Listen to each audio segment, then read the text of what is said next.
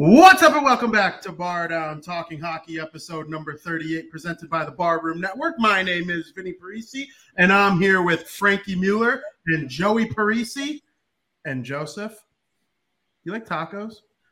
Of course. Who doesn't like tacos? I don't think I've ever come across someone who just genuinely doesn't like tacos. Because there's way to make tacos if you're like a vegetarian or, you know, whatever type of lifestyle you live. There is a taco for everyone. Frank? Yeah. You like tacos? Yeah, I love tacos. Soft shell. Right. So that's a big debate amongst earthlings. I would say soft shells are more popular. I like hard shells. Better than the soft? Yeah, but I'm not ripping on soft shells by any means. I hold no prejudice towards the soft shell. You think soft shells are more popular? Yeah, I do think soft shells are more popular. You go to like a Mexican restaurant, they just default come on the corn tortilla with soft shell. Absolutely. Yeah, but when you order a taco, it comes on like a hard shell. I don't know about that. I don't know about that. 90% of the time I've ever ordered a taco, I'd have to verbally tell them I want it on a soft shell. Otherwise, really? So maybe it's just a virtue of experience. But I know me and Joey. If you're at a Mexican restaurant, it's just easier for them to do soft shell because then everybody could just make what they want. They don't want to throw a bunch of hard shells on a platter. See, I think like the hard shell taco, it has a place on the Mexican menu. But I do think that more people go towards the soft shell if they have an option. Is like it taco day or something? Or what the hell made you think of that? I had tacos for dinner last night from this place in Palatine, Illinois. It's called The Donkey. And they were nacho tacos. Frank, you would have loved them. They were marinated. The steak was marinated. It had nacho cheese on it. There was tomatoes. I know you guys don't like tomatoes, but you get it without that stuff if you don't like it. But they were just really good. And so I wanted to ask, like, what's your opinion on, like, fast food tacos versus a quality Mexican joint? What's your opinion on beef, chicken, or steak? Out of those three, I would go steak out of those three. Wow. See, I'm a chicken guy. But what's your thoughts on fast food versus like authentic? Like you like a good Taco Bell taco? Yeah, I like fast food more than authentic, I would say. Ooh, okay. I know me and Joey are probably on the opposite side of the fence with that. Yeah, I love a good authentic Mexican, especially on a Tuesday. It just hits different. Give a shout out to your favorite place to get tacos on planet Earth. Well, north of the border in Bartlett, Illinois, will always hold special place. I haven't been there in a while, but over in Elgin, El Parizo. I don't know if I've ever ordered just their tacos. I always find myself getting either a burrito or a torta, but I'm sure their tacos are dank, so. Frank, do you have any special taco places that are close to your heart? Besides Taco Bell, because I'm a fast food taco guy. I like Taco Bell a lot. I also like Chewy's. We went to Chewy's for sandwich Saturday. They closed down. Good. They're not around anymore. You're referring to the one that used to be by Woodfield Mall, I assume. Yeah, they're still out there in the world, but that one closed down. They actually had – that was my favorite Mexican place of all time, actually. So. Awesome. I'm going to say I'm going to give a shout out to North of the Border, of course. North of the Border, Bartlett, Illinois.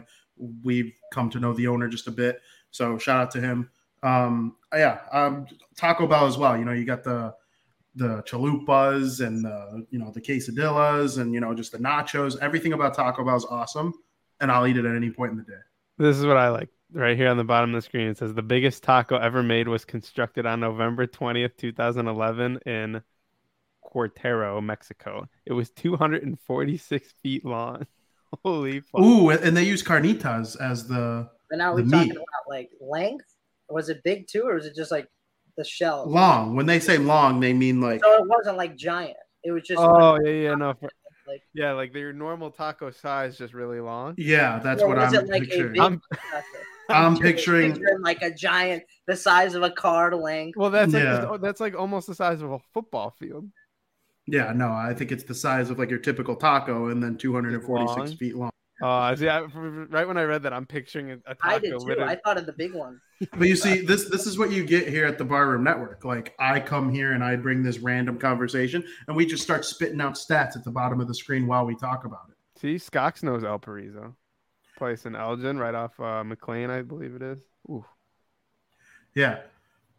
Yeah, I don't know. Scock says that he thinks people think hard shells are more common. No. I think what he's saying is, dude, people that say they love hard shells, he doesn't understand. Oh. Of which I think he agrees with me that an authentic taco is like on your corn tortilla. It's got, you know, if you get Mexican style, it's got onions and cilantro, and that's about it. Yeah, sure. And listen, I know I'm in the minority on that. I truly think that like the soft shell community is way more popular than the hard shell community. So that's what I got on tacos. Hopefully we get to enjoy some tacos together sometime soon. We got a lot of things on tap for us to enjoy soon. What are we getting most recently, Frank? Well, we'll just get out of the way now. What are we going to get? Yeah, what are we going to get? What's front on the list? Well, fresh fried fish and wings is fresh on the front on the list. Yeah, I'm saying like tomorrow we got something planned. Oh, the new wings at Applebee's. They're Cheeto-based wings, and there's hot Cheetos. So they have hot Cheeto wings and regular Cheetos wings. And then there's also an exclusive Mountain Dew flavor, and it's dark berry. I'm so excited to try these wings. Yeah, that's going to be great. And we'll get into the reason we're going out for dinner tomorrow a little later in the show. But, of course, boys want to talk some freaking hockey. No. Okay. Well, screw you, because we're going to do so anyway in period number one.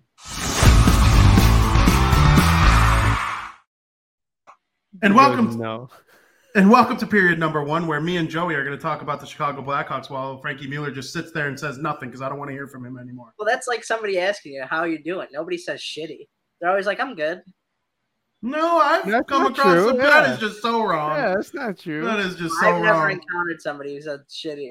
Well, you hang out with happy people. They're always like, oh, good, I'm good. You just talk to honest people. Yeah. When I get to work one day, if I'm having a shitty morning, someone asks, hey, how you doing? I'm like, today sucks. Yep, I'm freaking tired. I don't want to be here. I want to go home.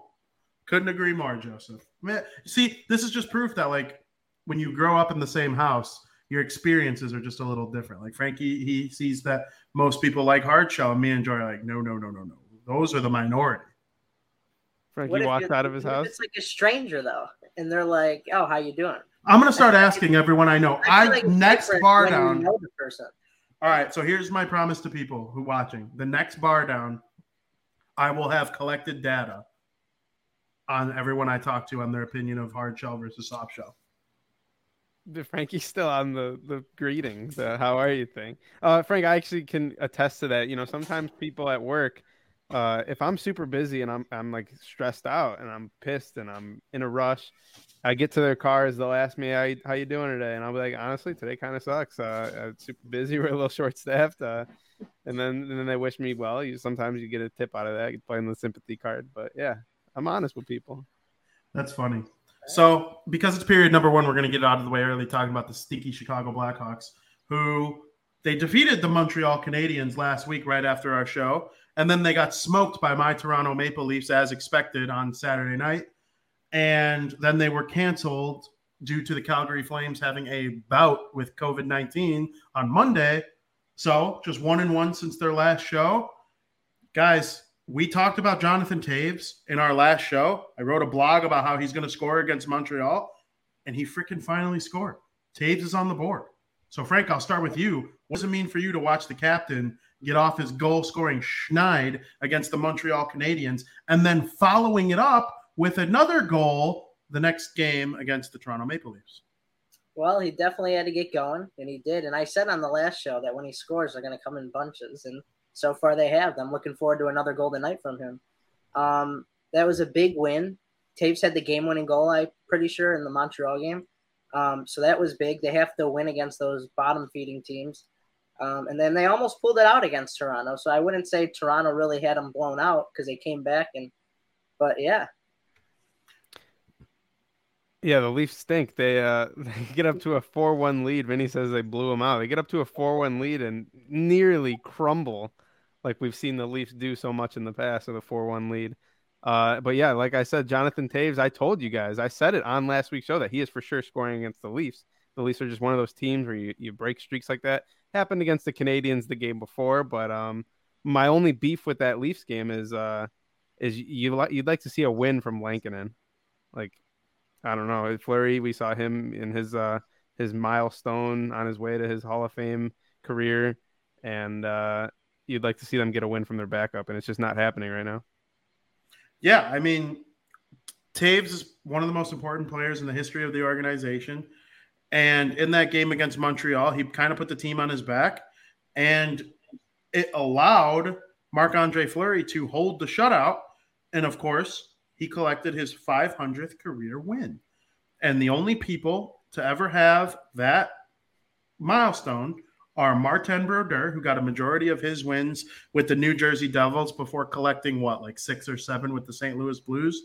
And then Patrick Waugh, who had his career pretty much split down the middle between those Montreal Canadiens and the Colorado Avalanche. Now, when Fleury collected his 500th win, the crowd was chanting, "Fleury, Fleury." And it was just one of the coolest moments. He's a native of that area. And Joe, Frankie came a little later, but this has been a Marc-Andre Fleury podcast since its inception, and it's just so cool to see him reach this milestone no matter what team he's playing for.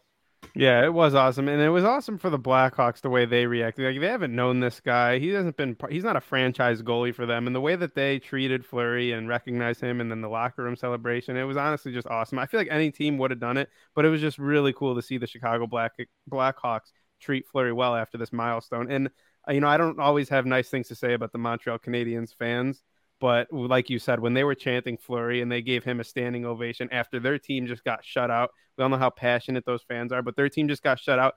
They put that aside and recognized what Marc-Andre Fleury had just accomplished, and that was really cool as well. I think if a Chicago native son made it to the National Hockey League and he was a goalie and he reached some sort of great milestone like that against the Blackhawks, I think our hometown people would react the same. Oh, yeah. I kind of agree. Yeah. Frank, thoughts on Marc-Andre Fleury? I'm so happy he was with the Hawks. When I heard the news over the summer, I thought it was a joke. Just to see such a legendary Hall of Fame goalie play for your favorite team is truly it's magical, to be honest. I never thought I'd see the day. And I'm really excited for tonight's game because they're honoring Fleury before tonight's game. It was supposed to be against Calgary. But since that was postponed, they're going to do it tonight. And I'm looking forward to watching the highlight video package, whatever they got for him, and really honoring one of the greatest goalies of all time. Yeah, and I think it's fitting that they honor him before playing the Washington Capitals, because he just dominated them for so long. And, you know, he's their daddy. So good for Marc-Andre Fleury. Glad to see him do that.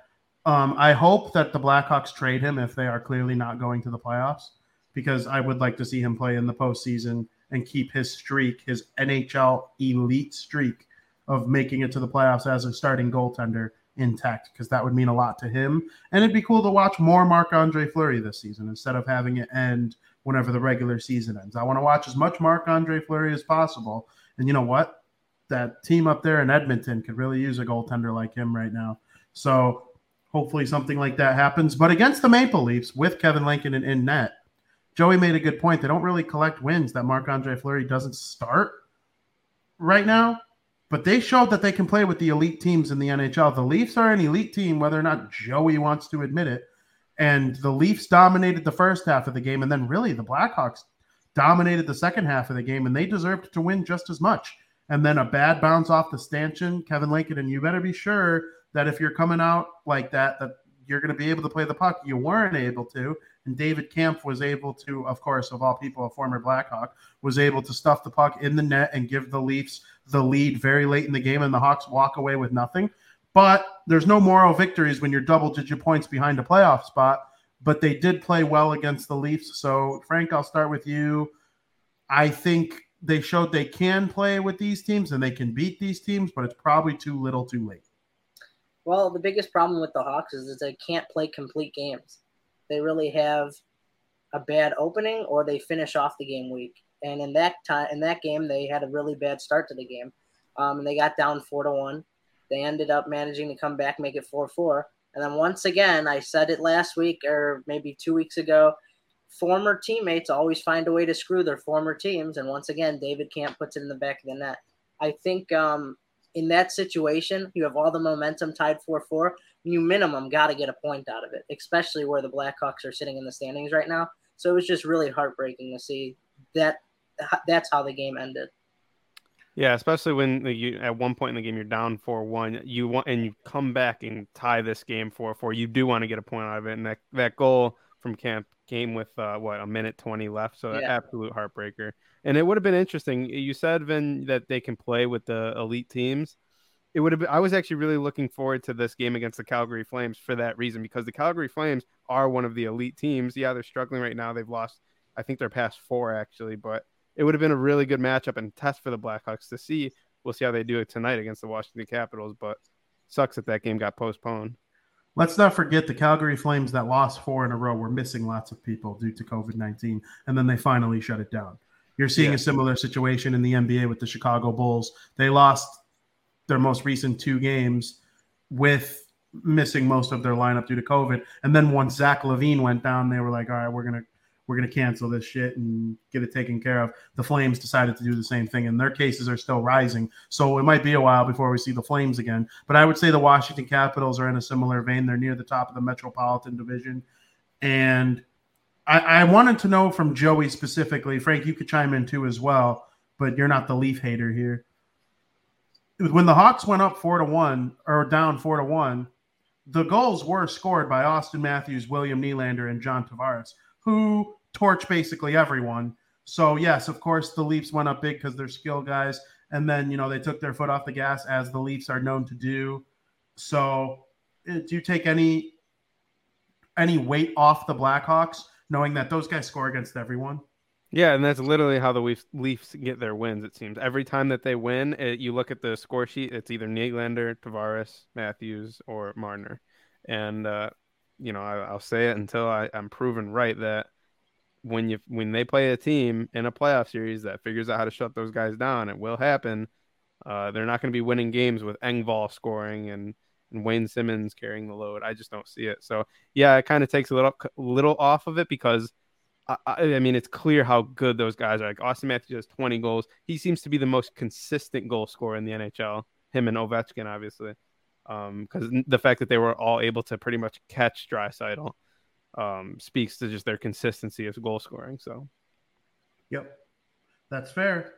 Now, tonight against the Washington Capitals, it's a matchup of some of the great players in the last 20 years. You got Alexander Ovechkin, Evgeny Kuznetsov, DJ Oshie, Jonathan Toews, Patrick Kane.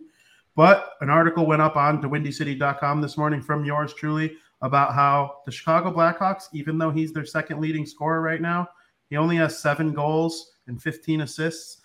They need more from Patrick Kane. He's only got 2 in his last 10, and it'd be nice to see Patrick Kane really pick up the slack because, in my opinion, the Hawks are such a flawed roster that they need that top 10 level Patrick Kane in order to have a chance at the playoffs, and he hasn't been that.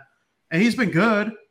You know, how many players would sign up to have 22 points right now? If Patrick Kane was on the Devils with this production, he'd be leading them in scoring by 10 points. I'm not saying he's having a bad year. I'm just saying he's not having a year with the likes of a Matthews, a Draisaitl, a Connor McDavid, which he has been the last 7 or 8 years. Like last year, I think Patrick Kane came 6th in scoring.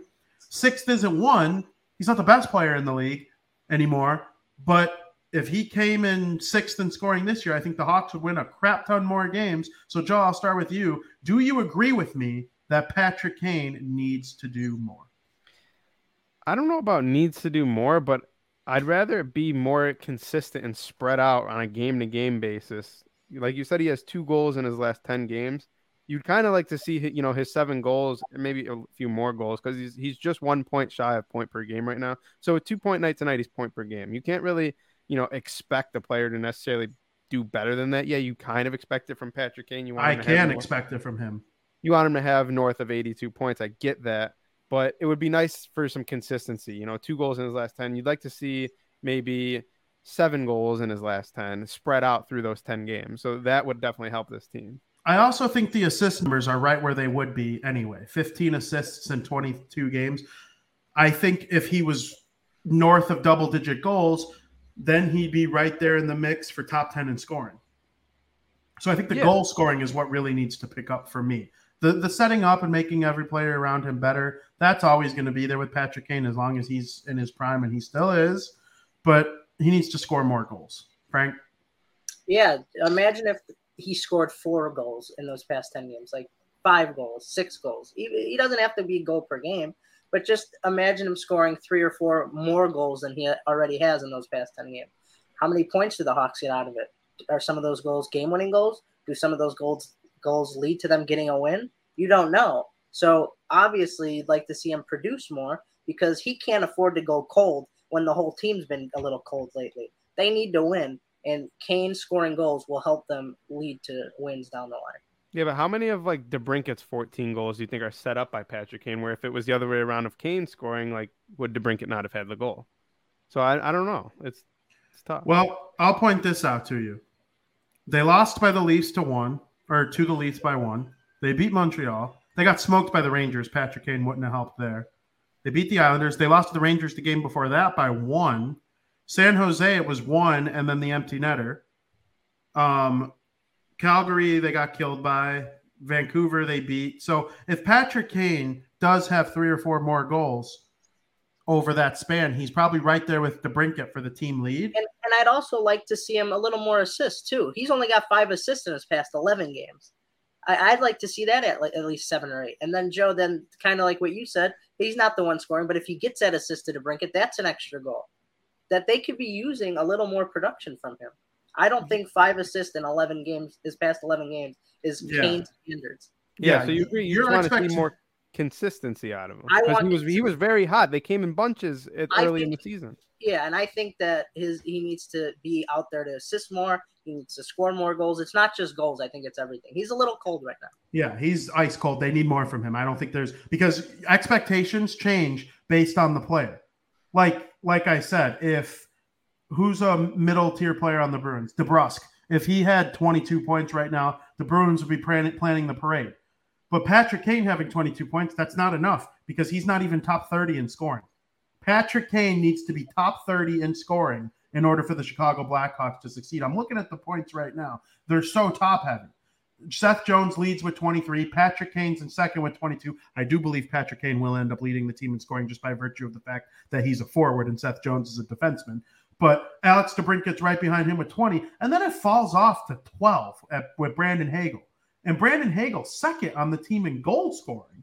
So he's not even making players around him better. He just shoots. So I don't know. I need more from Patrick Kane, especially if the Blackhawks actually think they have a chance to make the playoffs. I don't think they have a chance to make the playoffs anymore.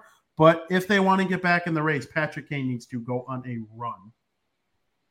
Yeah, and real quick about that, like you said, with the Rangers game, Kane couldn't have helped them in that second Rangers game. That first Rangers game, though, he scored the first goal, and then the other Blackhawks goal was DeBrincat set up by Patrick Kane. So, yeah, I mean, he did all he could in that game, too. You know what? That's a fair rebuttal for the Ranger game, but to me, Patrick Kane needs to be leading that team every single game, and I need him. He's on pace for like 20 goals, which 20 goals is awesome. But Patrick Kane needs to be going north of 30, flirting with 40. And Kane's a playmaker too, so he can make those plays to get assists. So not scoring is really not an excuse either. And to me, what makes Patrick Kane such a great playmaker? It's the fact that he can shoot. Most playmakers... People know that Nicholas Backstrom is going to most likely pass. So when he does shoot, it fools the goalie. Patrick Kane is 50-50, man. He's got a top 10 shot and a top 3 pass. So I honestly think that both things are needed for Patrick Kane to succeed, and they're just not getting it right now as much as they would like from Kane. Expectations do change based on your reputation. Oh, 100%. Like you said, I'd be pumped if Jake DeBrusk had 22 points. If a Devil had 22 points, would be in first I'd be pumped. Place. If a Devil had 20 points, they'd be in a playoff spot. Yeah. So. And you mentioned Jake DeBrusk. That's why I called DeBrincat DeBrusk, DE starting D-E-B, off. DEB. DeBrusk is only 2 goals behind Patrick Kane. Just going to throw that out there. That's disgusting. That's my point. Brandon Hagel's ahead of him. And DeBrusque is probably a more skilled player than Brandon Hagel, but Brandon Hagel's a more successful player. Yeah. Another player I want to give a shout out to, because it's funny because you were just talking about your fantasy team over the weekend, how you still have Kubalik this whole time. You were saying you should probably drop him by now. He had 4 goals, 4 assists, and then I believe it was the next day he scored for his 5th goal in that Leafs game. So that's kind of cool. We'll see if he can, keep that momentum going for games ahead. Because you'd like you'd like Kubalik to get, you know, be more of a consistent point scorer for this team as well. Sure. He stunk so far this season. Not good at all. Yeah. They need more from Kubalik as well. But I don't think anybody expected Kubalik to maintain his 40-goal-a-season pace after two COVID years. I think 20 goals from Kubalik and maybe 40 points would be fair, and he's not even doing that right now. So Kubalik would need to step it up as well. But Patrick Kane, man, I'd like to see more from you. You're still an elite player. I believe in you as much as I could possibly believe in a hockey player. So let's get it going with the goal scoring. A couple more assists wouldn't hurt either. And I'll tell you what, Frankie brought up that he would like to see some more assists. If Patrick Kane started shooting more and converting on his shot just a little bit more, score some more goals, it would make him more lethal in the playmaking game. I think one hand washes the other with a player like Kane. Same thing with Alexander Ovechkin. Why is Alexander Ovechkin able to score so many goals? Well, he's got the all-time greatest shot and his office on the power play. I get all of that. But he's also got north of 600 assists. So if you only play Ovechkin's shot, he's going to hit the back door to TJ Oshie or Kuznetsov, and you're going to go down. So, you got to be two-dimensional if you're an elite offensive player. Auston Matthews, same thing. Everybody knows he's got the best wrist shot in the NHL, and it's not really particularly close. But guess what? If he needs to sauce it over a stick to find William Nylander, who can tuck a goal as well as anyone as himself, it makes it fair game. Yep, I agree. So, Joe, where are you on the Blackhawks right now? I was really hoping they would be able to win against Calgary, and then, you know, you could say it was a successful week, regardless of not getting that point in Toronto. But I don't know. I'm kind of in the exact same spot as I was last week. Yeah, it's easy to say that they went 1-1, but I'm kind of in the exact same spot. And, you know, every Hawks fan, there should be a glimmer of hope, because you look over at like what a team like Vancouver's doing, who are pretty much in, if not a worse spot than the Blackhawks. They've won their past five, and Vancouver just slowly climbing, now 4 points out of a playoff spot themselves. So, I mean, you never know. I'm not out on them. I'm still not out on the Chicago Blackhawks. Frank? Here's what I'll say, because I know last week I was in the same position Joey was in. I'm still hopeful that they could go on some sort of run, because any team is capable of doing so. Yeah. We saw it with the Blues when they were in last place. They ended up winning the cup. So, like, any team is capable of going on some sort of crazy run. And we talked about, Vin, on what teams we think are like dead and what teams are like dead. And right now, I wouldn't say they're dead, but they're definitely on like life support. And if they're in the same position, I would say come January 5th, that is our first podcast of 2022. If they're 8 points or more out by then I would start to say, well, maybe they are kind of dead for the season. But right now, I think 2 weeks to go to the first of the year, I'll still say they have a shot. We just need to see them go on a run. I understand. They are currently in last place of the Central Division, the only team worse than them, and they're not going to catch them, is the Arizona – I almost called them the Arizona Diamondbacks, the Arizona Coyotes. The Coyotes are 10 points behind the Blackhawks. They're in Shane Wright territory.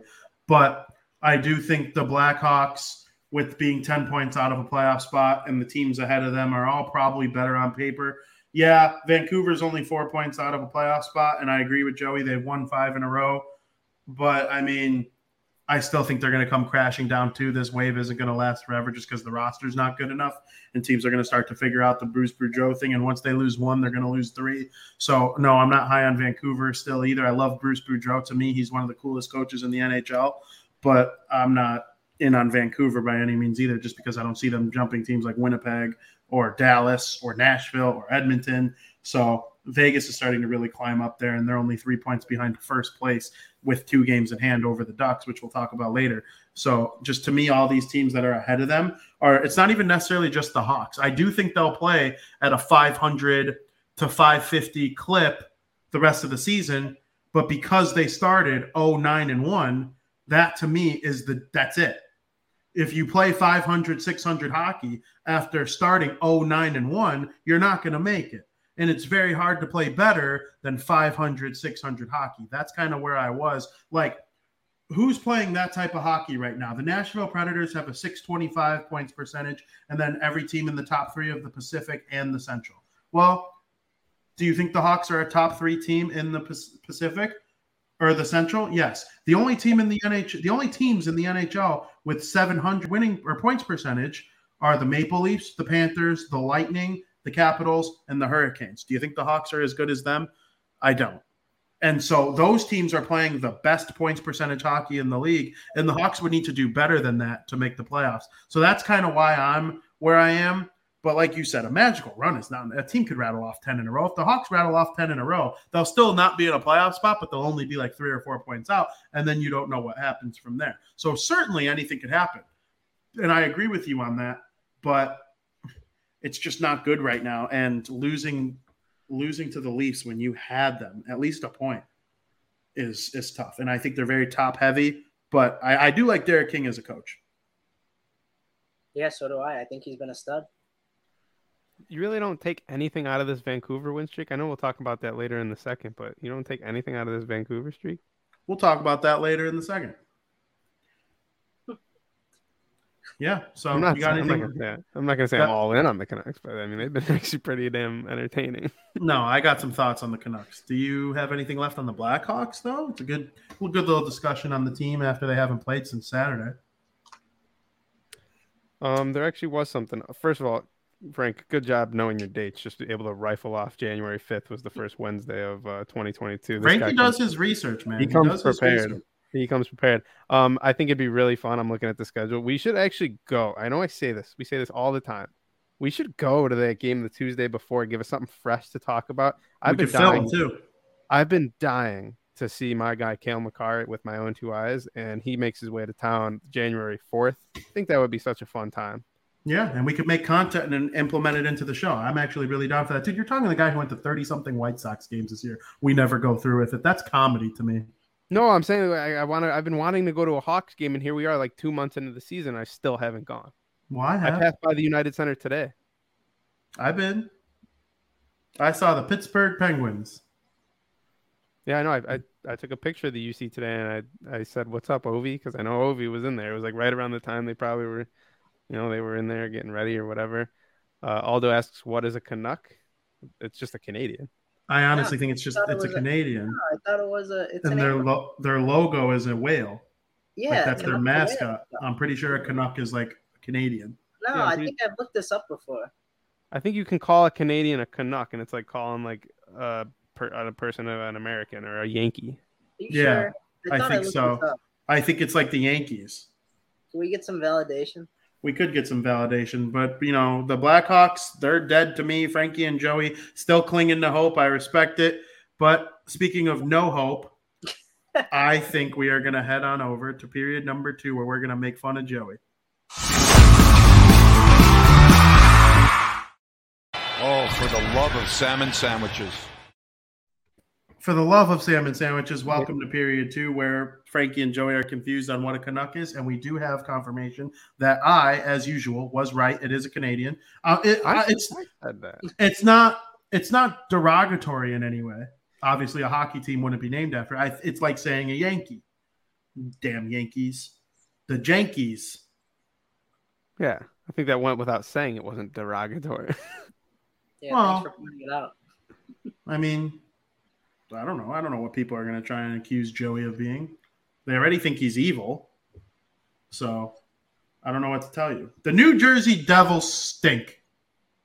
They blow. And let me tell you something. I don't even want to hear input from either of you right now. I'm just about to go off. This is going to be bad. This is going to be clippable. Get the clip ready. The New Jersey Devils fucking suck. They once again start off hot. The team's looking good. Hey, they're going to make the play. It's all fine and dandy in Newark. And then they just suck. They forget how to play. They can't score a power play goal. They've given up 4 shorthanded goals to their last 2 power play goals. They have the worst percentage in the NHL. They're slightly worse than the Arizona Coyotes in terms of power play. And the Arizona Coyotes are on track to become one of the worst teams who ever played, ever. They have 12 points in the last 2 months, and the Devils are there with them on the power play. Everyone gets hurt. Everyone gets COVID. The coaching staff sucks. The goaltending's really good, but outside of that, they light him up in front of him. Mackenzie Blackwood was sick yesterday, and Lindy Ruff was like, you know what we'll do during the COVID times? We're going to start Mackenzie Blackwood, and then wonder why he gave up five and gets pulled after the second period. It's just a joke. This team stinks, and I'm sick and tired of them. So how do you really feel about the Devils? They suck. Yeah, they're not great. I'm over here looking at the standings while you were going off here, and they're like right in line with the Blackhawks, kind of. They're slightly better than the Blackhawks just because they lose in extra time. They're only 6 points out of a playoff spot, and they're in second to last place in the division because the New York Islanders figured out a way. No, I don't have any hope. They suck. I think they could still make it. But they're not going to make it. They're not better than the Leafs. They're not better than Florida. They're not better than Tampa. They're not better than Washington. They're way not better than Carolina. They're unfortunately not better than the Rangers. The Penguins would smoke them. Detroit's better than them. The Bruins are better than them. There it is. The Blue Jackets are better than them. And the Flyers are not better than them, but they still beat them 5-1 yesterday. Yeah, the Devils are 2-1 this season. If they could find a way to play consistently. They won 2 games in their last 12. They suck. They're done. Teams going on runs. The New Jersey Devils stink. They're a joke of an organization. They haven't given their top players what they need to succeed. They're stuck on their own ways. They haven't fired. Mark Recchi should be fired 3 times. He sucks as a power play coach. I don't care what he did. You know what the Bruins have that the Devils don't?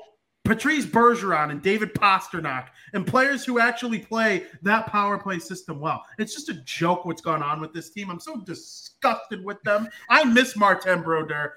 I miss Patrick Elias. I miss Ilya Kovalchuk. I miss Zach Parisi. This team sucks. And you know what? Cancel the season for the New Jersey Devils. There is no chance that they make the playoffs. I will cut off my pinky if they make the playoffs. There's no chance. They are dead. They are so dead, and I'm sick and tired of – I dedicate my life to this team. I do a pregame for them every single game, and I'm sick and tired of it. I'm sick and tired of them just every single year. Oh, we're going to sign Dougie Hamilton, and he's going to be great, and we're still going to lose. Screw you, Devils. You suck. It's a bold statement. It's getting fucking They're hot. Trash. They are so trash. I don't know about you – I don't know about you, Bean, but I'm fucking sweating. And you know what? If they ever do turn it around and win the Stanley Cup, nobody deserves more credit than me. Because I canceled them. I canceled them because they stink this season. I'm gonna watch every game. I get roasted on Twitter for having hope. I'm Mr. Positivity all the time, and people despise me for it. People post screenshots of my tweets on their account and go, oh, Vinny, yeah. I'm done being that guy. I'm done being that guy. No fucking hope. They suck until further notice. I'll be here to tell you when they don't suck anymore, because I'm still going to watch every single game. I don't miss a Devils game. I haven't missed a Devils game in like 10 years. And when I have to miss for whatever reasons, you know, family stuff or whatever, I watch it later. I have not missed a Devils game in 10 years. Nobody knows that team more than me. I'm convinced I know it more than the fucking coach. They suck. They're awful. And it wouldn't surprise me if they lose 15 of their next 20 games. They are horrible. They're going to be in the conversation for the lottery again. How many times have we watched the lottery? They've won it twice. Who wins the lottery twice? It's disgusting. Yeah, the Oilers. And look at them. They fucking suck, too. Yeah, I'm out on the Oilers. Devils are going to win the cup, and Vinny will have 9 fingers. All 3 of our teams are out of a playoff spot. Frank, are you optimistic about the Blackhawks?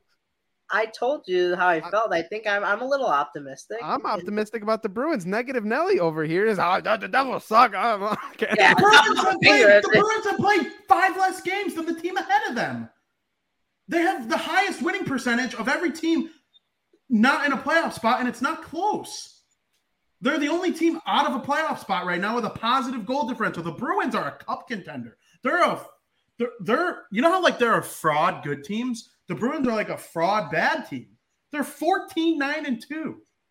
They're going to make the playoffs. They're going to be right in the mix for the cup. There's no chance that you're even comparing. Now, Frankie, on the other hand, his blind optimism, I wish I had that. But guess what? I had that for so long. The Blackhawks won 3 Stanley Cups in the last 10 years. There's no reason for Frankie to be anything other than happy.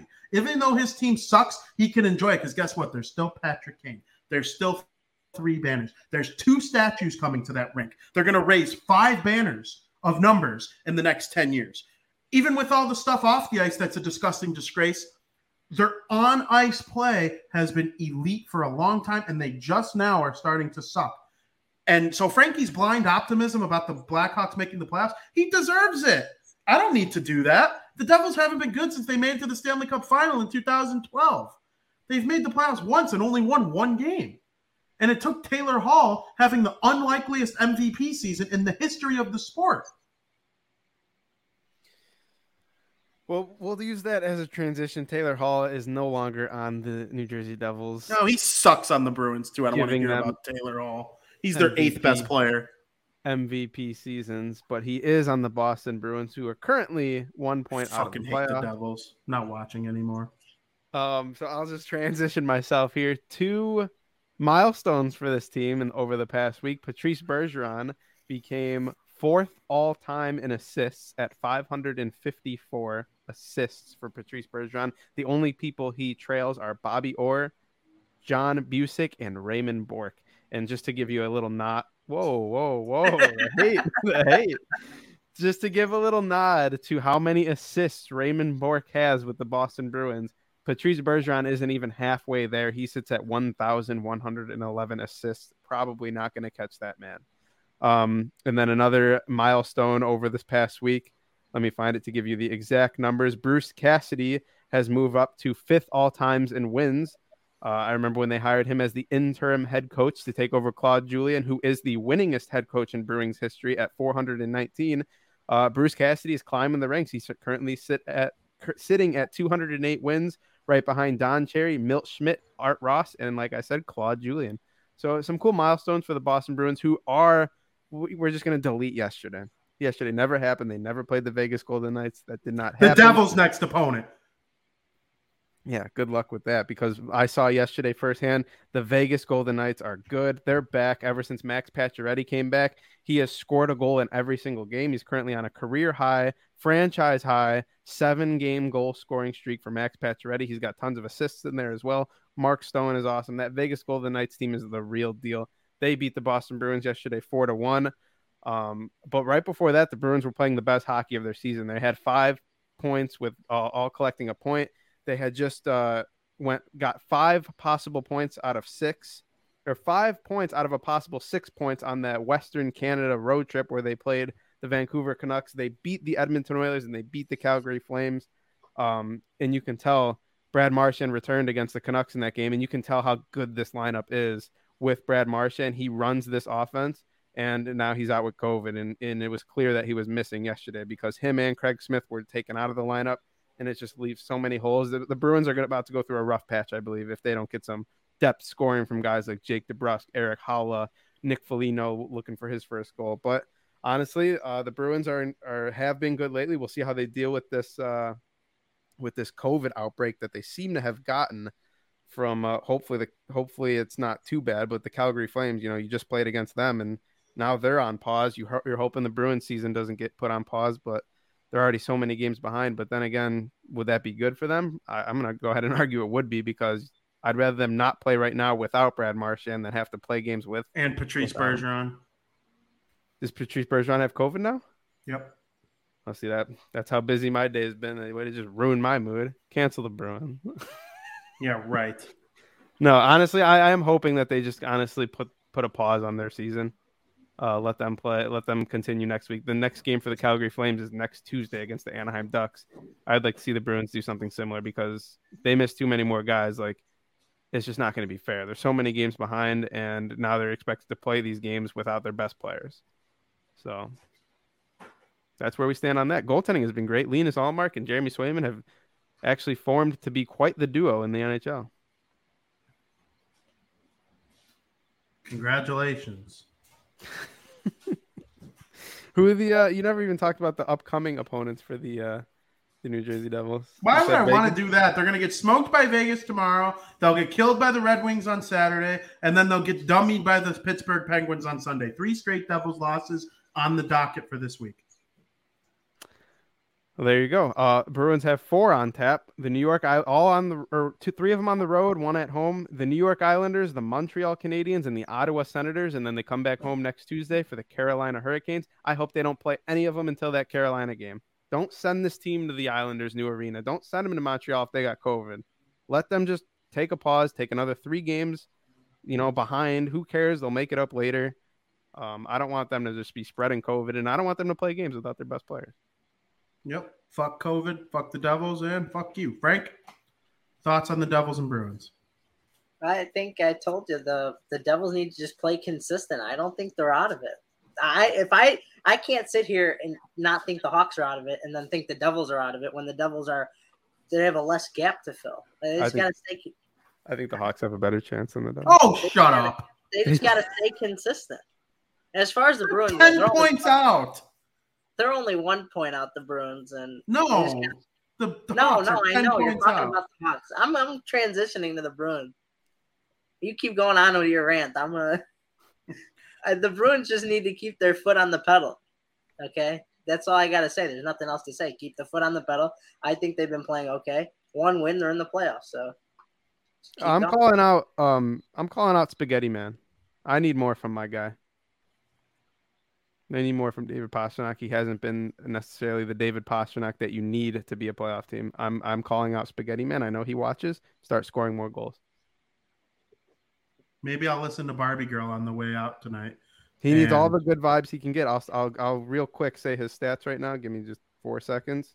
David Pastrnak right now in 25 games played has 8 goals, 13 assists. You said you need more from Patrick Kane. Patrick Kane is arguably having a better year right now than David Pastrnak. I need more from Spaghetti Man. The points per game favor Pastrnak more, but no, he has 21 points in 25 games. Kane has 23 points in 24 games. Math isn't your strong suit. Did Kane miss some time, or have the Hawks only played 24 games? Kane, I don't think Kane. He hasn't missed time. Kane hasn't. They didn't play 24 games. I know they played. They played 27. Yeah. So either Joey's wrong, or Patrick Kane missed 5 games. Patrick Kane has 23 games played, and he has 22 points. Then he missed 4 games.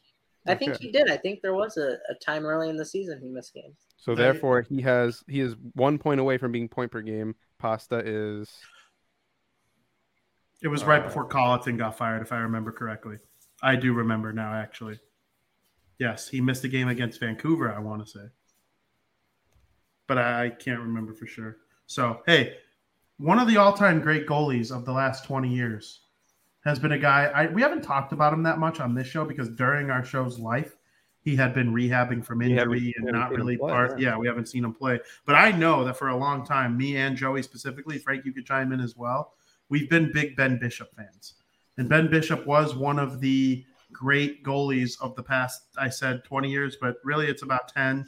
He started his career with the Ottawa Senators, and things didn't go as well there. But once he was picked up by the Tampa Bay Lightning, they went all the way to the Stanley Cup Final. And those of you who might remember, the Lightning had Ben Bishop in net while they were molding Andre Vasilevsky and developing him. And they made it all the way to the Stanley Cup Final, where they lost to the Chicago Blackhawks in 6 games. But Bishop was amazing. And he was just so good for so long. I mean, Vezina Trophy conversations, and probably going to come short of the Hall of Fame just because of lack of time, service, all that kind of stuff. But for a long time, he looked like one of those types of goalies, and it was very hard to beat him. So from me specifically, congratulations to Ben Bishop on retirement after a great career. I'm sorry that your knee injury was I don't even know the word I'm looking for. Irreparable. Irreparable. He rehabbed. He really tried. And you know what? You rarely see players give the effort to coming back that Bishop did. He tried so hard to make it back this season. The Stars carried 4 goalies, including him, while they let him try and come back. And, once he announced his retirement, they put Hudobin on waivers, and now they're running with Ottinger and of course Braden Holtby, who's having a really good year so far. So shout out to Dallas Stars, Ben Bishop, all-time great with the Tampa Bay Lightning as well. So great career from him. And Frank, we'll start with you. I'm going to go on a little bit of a rant about Ben Bishop in a good way. I got a lot to say about him. I'm the stat guy, so I'm going to go over some of his career stats. Because everything I'm going to say is just off the cusp, so go ahead. Well, I just want to say congrats, Ben Bishop, on a great career. Like Vinny says, I'm sorry it had to end the way that it did because I knew you had more playing time in you, but I'm just honored to have gotten to witness you, and it's been a privilege to watch you your whole career since I've started hockey. It's been great. And everybody knows how great of a goalie he really is, right? I mean, and the numbers don't lie, too. We look at his career games. Frank, I'm going to cut you off for 1 second. Your audio is, like, very strange sounding. So I'm going to wait for it to come back. And, okay, I think you're good now. Good? It was fine for me. I wonder if that was just on your end. Oh, maybe it was just on my end. I'm very sorry about that if that's the case, but go ahead. I don't have how many career games he was written down, but it was in the 400 somewhere, but that's not important. What's important here is that in those 400 and X amount of games, he had 222 wins, 127 losses, and he had a 232 goals against average, a 921 save percentage, and 33 shutouts. And that was all in the regular season. You look at that numbers and you have a goalie who's 232 goals against average in your career. That is freaking phenomenal. Those are great stats. 33 shutouts, amazing. 921 save percentage. I believe that's pretty good too for a career. That's outstanding. Then you want to look at his postseason, what he's done in the postseason. He has 52 games played in the postseason, 29-21 win-loss record with the 227 goals against and a 924 save percentage. His postseason is better than his regular season, and that's hard to do. And that could also be due to the size. The sample size is way less amount of games, but he's an even better goalie when it comes to the playoffs. And we know in sports that some players are worse when it comes to the playoffs. Look at Clayton Kershaw. He's not a playoff pitcher. He stinks in the playoffs. He's still a phenomenal pitcher and one of the greatest pitchers, but he stunk in the playoffs. So the fact that Ben Bishop was able to have an even better postseason career along with 5 shutouts is amazing. And interesting fact, too, you want to know his worst season stats as a starter, which came in the 2019-2020 season. He had a 250 goals against and a 920 save percentage, which if that's the worst season of your career as a starter, then you're doing something right. That might win the Vezina trophy in a lot of seasons. Great goalie. So happy that he got to play an amazing career. I know how much the game of hockey meant to him, and all I could say is congrats on retirement, but I'm sorry it had to go down the way it did. Yeah, Frank, you gave some amazing numbers, and I knew Ben Bishop, and what I was going to kind of ramble about was how we essentially, with all the time he's missed due to injury, I feel like we got robbed out of seeing an elite Hall of Fame goalie emerge, because I think we'd be talking about him amongst, we just saw Ryan Miller retire, Henrik Lundqvist, Carey Price, Jonathan Quick, Andre Vasilevsky, some of those elite goalies that we've seen in our era of watching hockey. I think Ben Bishop's name would have been right there with everyone. He was that good. Then I think of you when we saw that we went to that Lightning game early in the season. He wasn't the Lightning number one goalie, I don't believe. Anders Lindback had started the season that year. They opened up against the Boston Bruins, and then 2 days later, they played the Chicago Blackhawks in Chicago, where Ben Bishop made his season debut, and we sat right next to Lindback on the bench.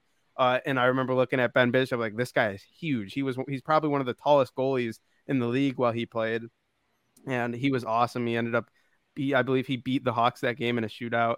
And then I don't think anyone mentioned this, but he had a little stint in Los Angeles, traded from the Tampa Bay Lightning. And when that happened, Vin, I was with you. We were by our uncle's house.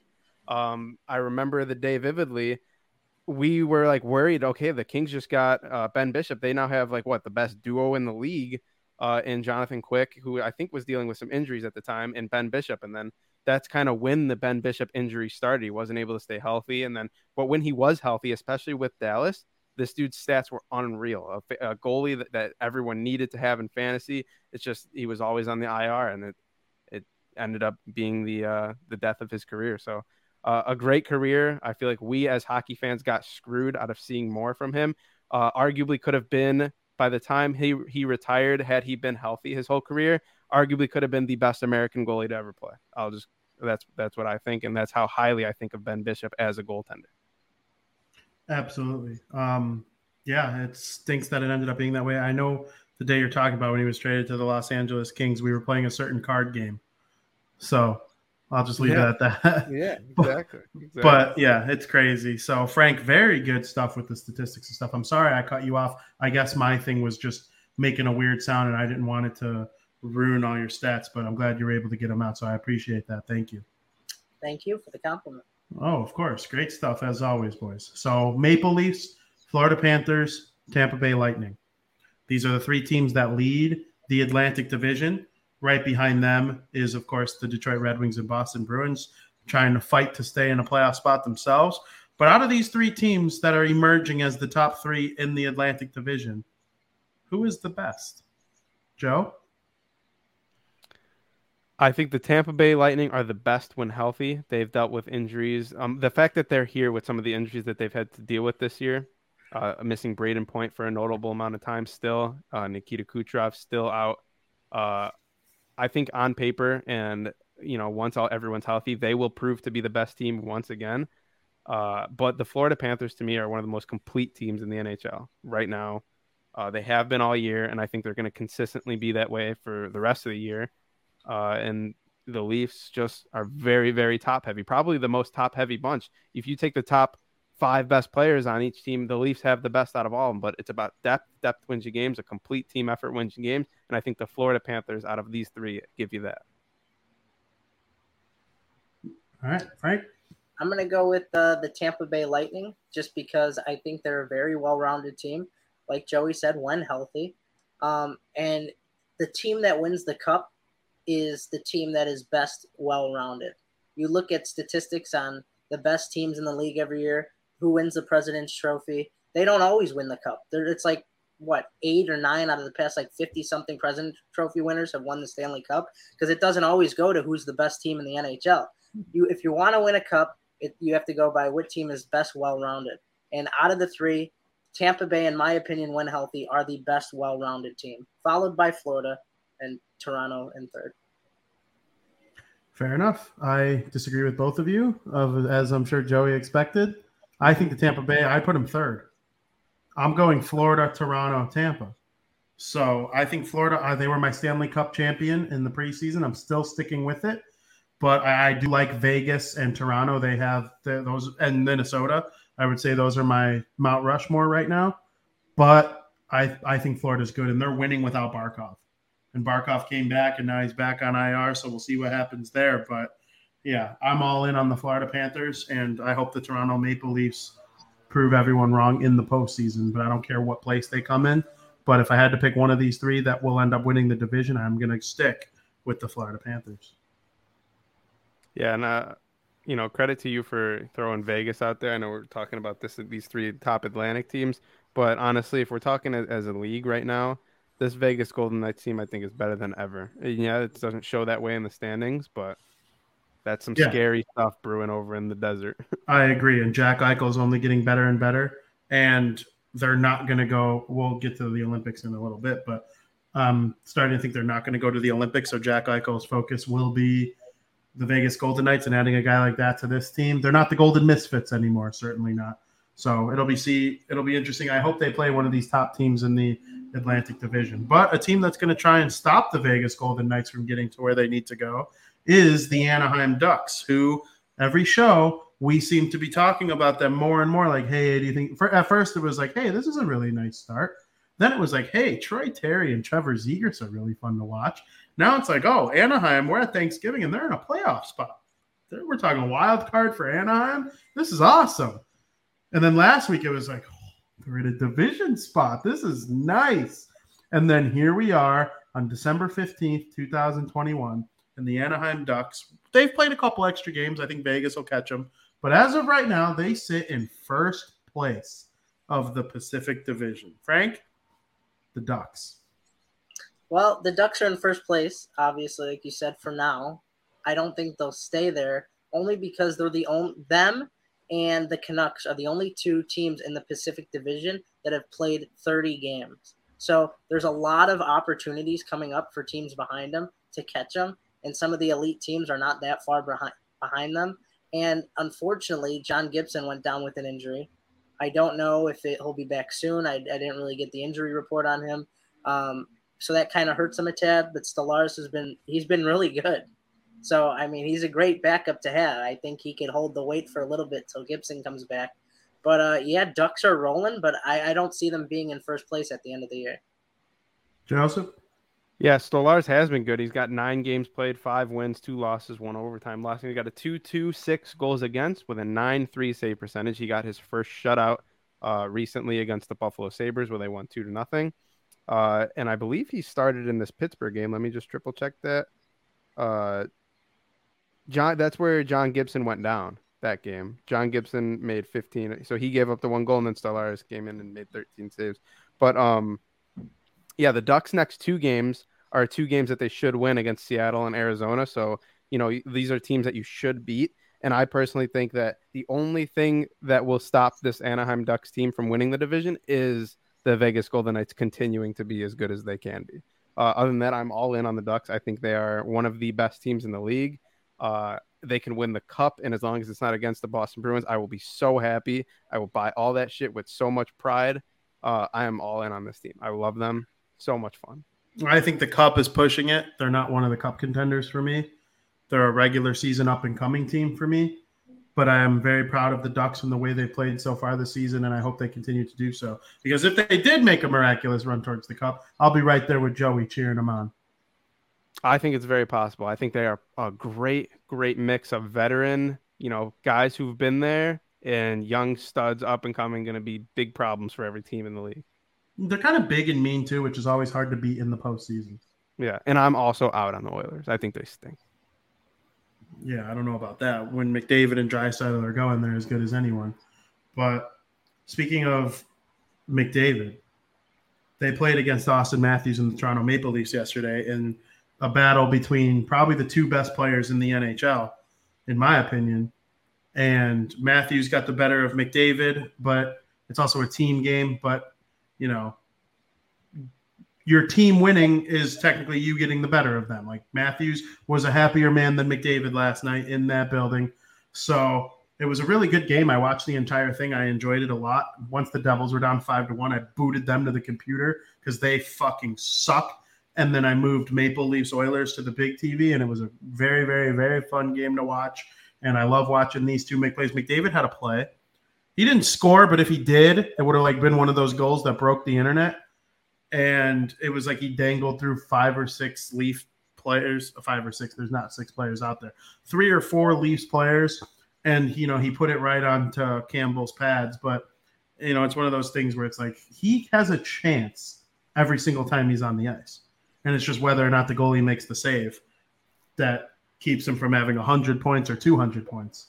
So it was a great game to watch. But, Joe, I ask you, Maple Leafs, Oilers, McDavid, Matthews. What do you like in that matchup? Who do you think is the better team? And do you think Matthews has a chance to assert himself into that 1B conversation with McDavid? 100%. I think Matthews is probably, you know, I don't want to say he's as consistent as a guy like Alex Ovechkin because Ovechkin's literally been doing it for 15 years. And we'll see how Matthews' game changes over the years if he's, you know, a consistent 50-goal scorer. Because, yeah, Ovi's a consistent 50-goal scorer. I honestly believe he can be. I think Auston Matthews is definitely right up there with McDavid for the best players in the world. And I think the Leafs are – you're going to love hearing me say this. I think the Leafs are worlds better than the Edmonton Oilers. And they proved it yesterday. The Edmonton Oilers, you know – outside of Leon Draisaitl and Connor, like when you have 2 guys who each are at a combined, what are they? A combined 100 points already for those 2 guys. Like, yeah, this team should be doing a little better. They've lost their past 6 straight games. I don't know. The Oilers just are not having it. Right. So yeah, to answer that, the Leafs are a way better team, and yes, Matthews is right up there with Connor McDavid and Leon Draisaitl, Nathan McKinnon. for the best players in the world. Frank? Yeah, I think Toronto's the better of the two teams. Last night we saw Matthews score 2 goals, and the Oilers were – McDavid and Draisaitl were held off the scoring sheet as a whole. Kind of surprising, and I ultimately don't think that either of these teams will be cup contenders, just for the way you see if teams figure out how to shut down their top guys, what are they going to do? I mean, the Oilers can't always rely on McDavid and Draisaitl. We saw it last night. They don't get on the score sheet. They lose 5-1. Seriously? But look what happens when Matthews gets on the score sheet, and I'm sure Nylander assisted on some of those goals yesterday. So when their top guys are going, what are you going to do? Like I said earlier, to win the cup, you need to have a well-rounded team. You look at when the Hawks won the cup, they were getting goals by Dave Bolin, Brian Bickle.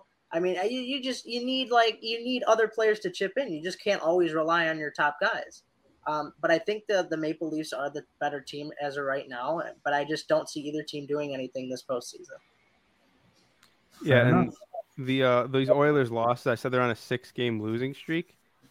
One of them was on the road, and it was the very first one of this losing streak against Seattle. The rest have all been at home. Currently on a 5-game home losing streak.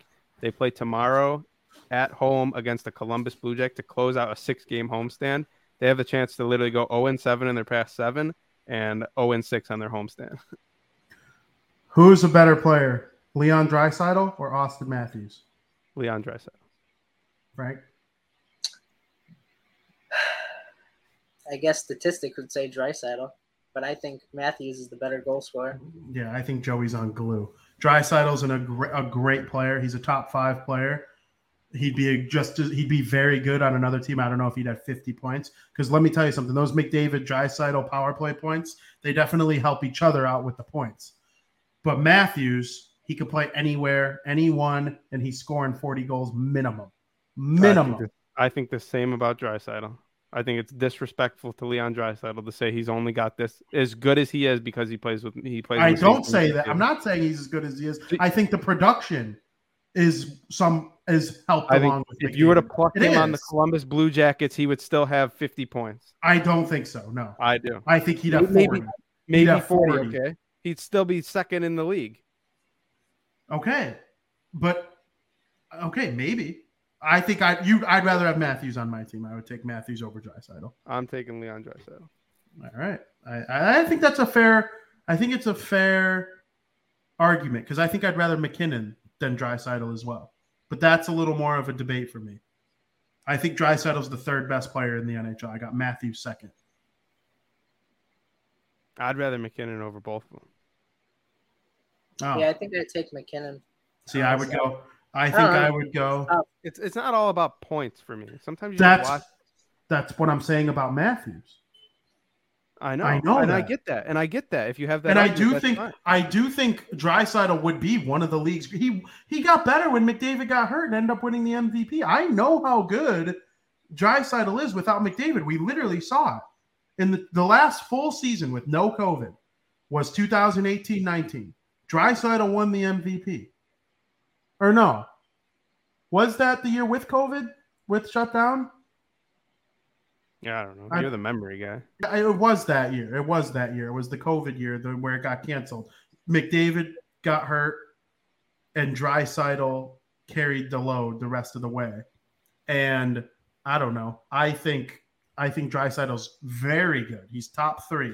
I would probably go McDavid, Matthews, Draisaitl, McKinnon. But that's a conversation for another day. I just wanted to add that in and ask about Draisaitl versus Matthews. But we alluded to it earlier. Bruce Boudreau, new coach of the Vancouver Canucks. They've been 5-0 since making his way over there to British Columbia. And I don't think it's sustainable. Do I think they're a better team with him as the coach? Absolutely. I don't think it's arguable. They're literally 5-0 since he took over. But do I think that it's sustainable where they'll just win 5 in a row consistently and, you know, make it 8 of 10 or 12 of 15? No, I don't. Their roster's not good enough. I sold them short going into the season. I'm still selling them short. Do I think they'll make the playoffs? No. Do I think they'll be better than they were? Yes. So that's where I'm at on the Vancouver Canucks. And, Joe, I know you had some thoughts on it.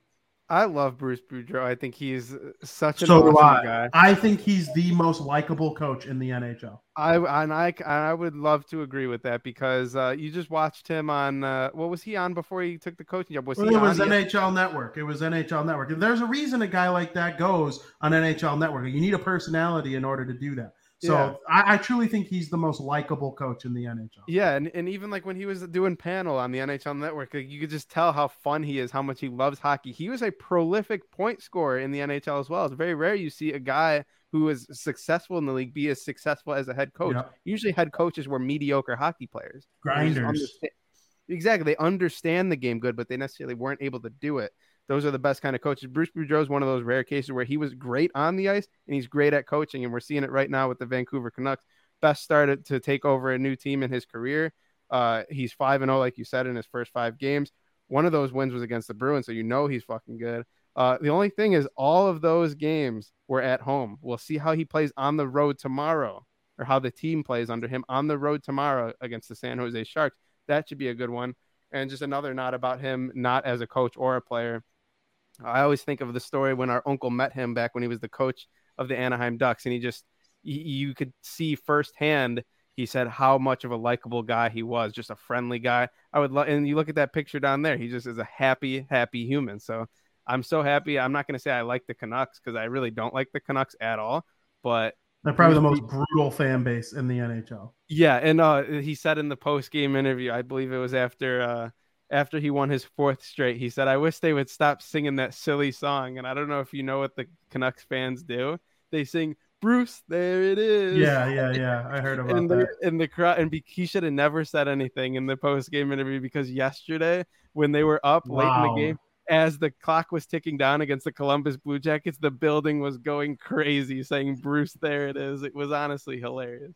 Yeah, so, and before Frankie goes, You made me think of something. So, like, most coaches are like former grinders or like third pair defensemen or third line forwards. They could have been okay players, but most of them weren't superstars. And I think that's because like superstars think the game just a little bit differently. Their hands are able to do things that most people can't do. So when you expect that of your players, it doesn't always translate because like if you're Wayne Gretzky trying to teach someone how to be you, that's not possible. But someone like Joel Quenneville can help teach someone how to become him because he wasn't that good. And you need that in order to like elevate your game and become a better player. So that's why I kind of think it is the way it is. But Frank, your thoughts on the Vancouver Canucks?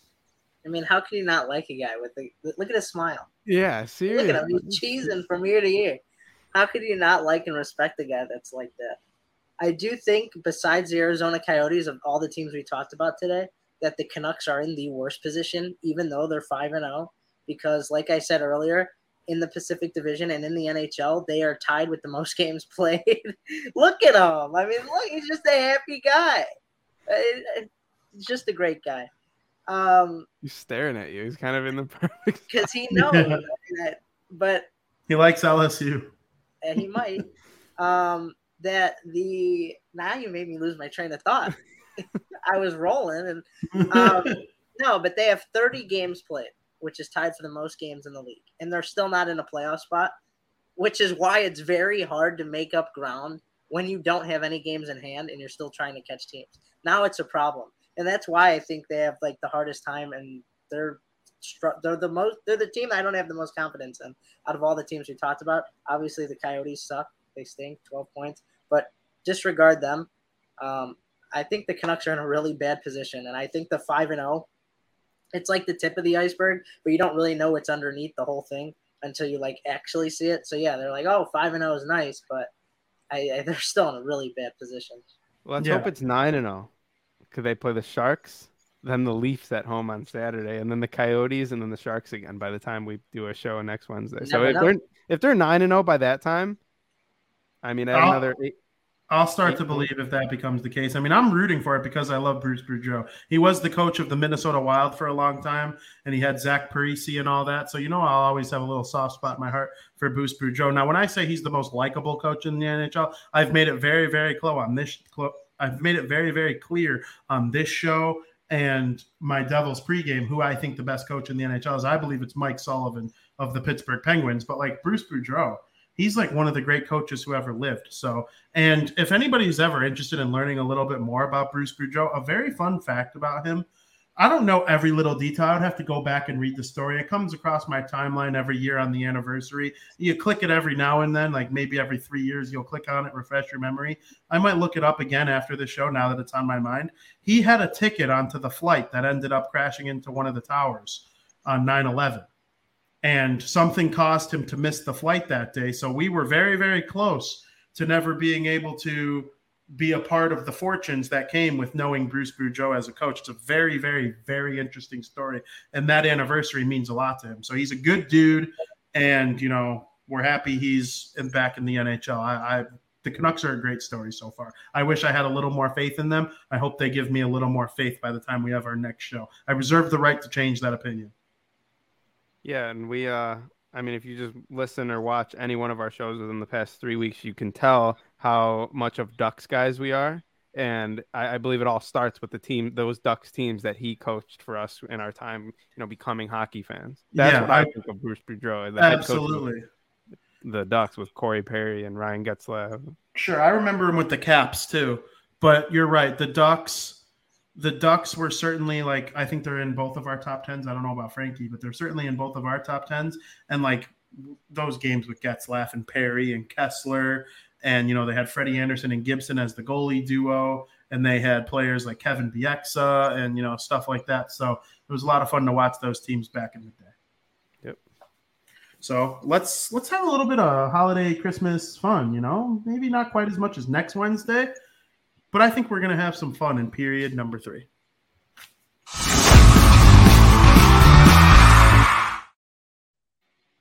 And, gentlemen, I would like to welcome you to period number 3, where we're going to play another game. Last week we played a game. We had a little bit of fun with it. And those of you who know me, you know I'm a big fan of ESPN 1000. On Crosstown Crosstalk last week, you can check it every Thursday at 2 p.m., we had Randy Merkin, one of the executive producers over there at ESPN 1000. And on my favorite show on the network, Cap and J Hood, formerly known as Cap and Company, they played it on both shows. They play a game called Shot or No Shot. And on Shot or No Shot, the MC reads a prompt and then asks you guys, shot or no shot. And I'll chime in with my opinion too. Don't you worry. You know, I don't hesitate to give an opinion, but I will let each of you go first. We'll start with Joey on the first question, and then we'll rotate each question who goes first. It would be interesting if we had like a shot of whiskey or something, and we like, if I agree with it, I take the shot. If not, I don't. I have 5 prompts here, so you could have as many as 5 shots if that were the case. That would be interesting. Yeah, but you have a hockey game tonight. You don't want to do that. Is it Ruppelmans? Being with the Ruppelmans. Shout out to Ruppelmans. I think I'm saying Rumpelmans. Is it Rumpelmans? I don't even know what it is. Is it Rump or Rupp? I thought it was Mike Rupp. Is it Mike Rupp? I thought it was Rupp. Speaking of NHL Network. Yeah. So, guys, welcome to Shot or No Shot, where I will ask you the question, you'll answer shot or no shot. And, Joe, I'll start with you. The Pittsburgh Penguins have been rolling. They got Sidney Crosby back from COVID. The wrist injury, all that kind of stuff. He's on a roll now after somewhat of a slow start from his return. And they're getting Evgeny Malkin back from injury in short order. So, Joseph, I ask you, shot or no shot, when Malkin returns, the Pittsburgh Penguins are Stanley Cup contenders? Shot. You're allowed to give a little bit of an explanation, too, Doofus. Shot. I believe they've actually done their fair share this season without him and without Sidney Crosby for a notable time, dealing with injury and COVID. Now add Sidney Crosby's been back for a little bit now. Add him back. Add Malkin back. Casey DeSmith seems to be finding it. Tristan Jarry's been unreal. DeSmith just had a shutout recently, I believe. I mean, he might have started that Anaheim game where they beat him 1-0. Either way, the goaltending's been there as of late. Evgeny Malkin coming back is just nothing but good news for this team. So I think an already overproducing from what I believe they were at the beginning of the season, Pittsburgh Penguins are just going to only get better. So shot for me. Frank. I'm going to go ahead and say shot as well, just because the Penguins will be the Penguins, you know. they kind of have that feel of like when the Hawks were winning 3 cups in 6 seasons. Like some of the years you didn't think the Hawks may win it, but if the Penguins, when they're healthy, get their players back, they're just going to do Penguin-like things. And I could just see that team really clicking going forward. Now, do I think there are other teams better than them? Yeah, but I didn't want to say no shot because I do think there's a small part of me that thinks that they could go on a playoff run. And we've seen in the past, Crosby, Malkin, they're very playoff-oriented players. I have to go with shot. Very interesting. I predicted both of you to say no shot, and I was wrong. So yeah, I agree with you both. I will always have faith in the Pittsburgh Penguins. They're probably my third favorite team. They're like tied with the Leafs for my third favorite team behind the Devils and Bruins. So you know how much I love my Penguins. When Geno comes back, I'm going to be all in on them, and I just can't wait to see that Pittsburgh Penguins team with a full roster. And we'll see if they're able to make some noise in the postseason. Joe, you were going to add something or no? I was going to say how the team leading that division is the Washington Capitals, who we'll get a good look at tonight. They're sitting at 40 points. They have 28 games played. I do think the Capitals are slightly better, but you never know. You go on runs. There's still a lot of hockey to be played left. The Penguins still have a lot of games versus the Capitals left, and they're only 5 points behind them sitting in that top wildcard spot. So honestly, I think any one of those top 4 teams that are currently sitting in the Metropolitan, any one of those 4 can win the division. I think the Penguins are right there in that race. Fair enough. And you brought up the Washington Capitals. Alexander Ovechkin is tied with Auston Matthews for the second most goals in the National Hockey League with 20. They trail Leon Draisaitl, who has 23. Ovechkin trails only McDavid and Draisaitl for the scoring lead, the outright scoring lead, not just goals, just the total points. So I ask you guys, Frank, we'll start with you, shot or no shot, if Alexander Ovechkin ends up passing Leon Draisaitl for the league goal-scoring lead, he will win the Hart Trophy. Yeah, shot. Absolutely. We talk about how much Ovechkin's just a pure goal scorer. So if he ends up passing him, well, he's not going to slow down, especially almost halfway through the season. I just don't see it happening. Alex Ovechkin is too good of a goal scorer, so I'm going to go with shot. You know I'm talking about the Hart Trophy, right? The MVP? I thought you said, oh, no.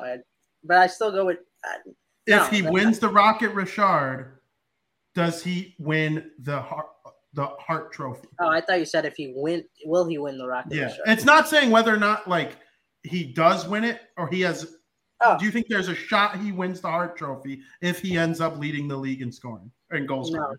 No shot. I really don't. Alex Ovechkin doesn't chip in on assists too much. Like I said, he's a pure goal scorer. He gets the assist once in a while. No, it's not going to happen. There's no shot. I don't see it. I say absolutely shot. I think he can win it even without winning the Rocket Richard. I think he has, he currently has 20 goals and he's third in scoring, 1 point behind Draisaitl and McDavid. He has 24 assists, four more assists than he does goals. I honestly think he can win the Hart Trophy regardless if he wins the Rocket Richard.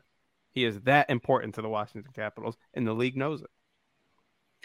I agree with Joey. He is just as much of a playmaker these days as he is a goal scorer, and if he does pass Leon Draisaitl, I do think there is a shot he wins the MVP. I also think McDavid and Draisaitl take votes away from each other, and that would leave Alexander Ovechkin. If the season ended today, they would be the 3 nominees, in my opinion. Shot. Fair enough. I'd be 2 shots deep right now. Maybe it's a good thing we didn't. Yeah, good really. Thing. I didn't expect you to agree with me on both so far, but maybe we'll get a little bit of a debate here. Adam Fox currently is third in the NHL in assists. So I ask you, Joe, shot or no shot, Adam Fox is the current front runner for the Norris Trophy. No shot. No shot. There's a guy who plays over in Colorado who is just too damn good. His time has come to, enter the Norris Trophy chat. Adam Fox won it last year, and that is Cale Makar. I say there's no shot anyone wins it but Cale Makar, who just seems to score every single game as a defenseman. Frank. I'm going to disagree with Joey here and go shot. Adam Fox, this dude, the Rangers have been really good. They've way past my expectations.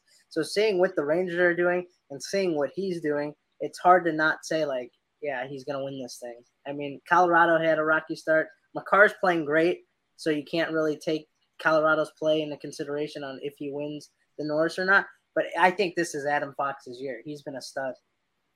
I agree with Frankie. I think as of right now, Fox is the front runner. I think Cale Makar is in the conversation.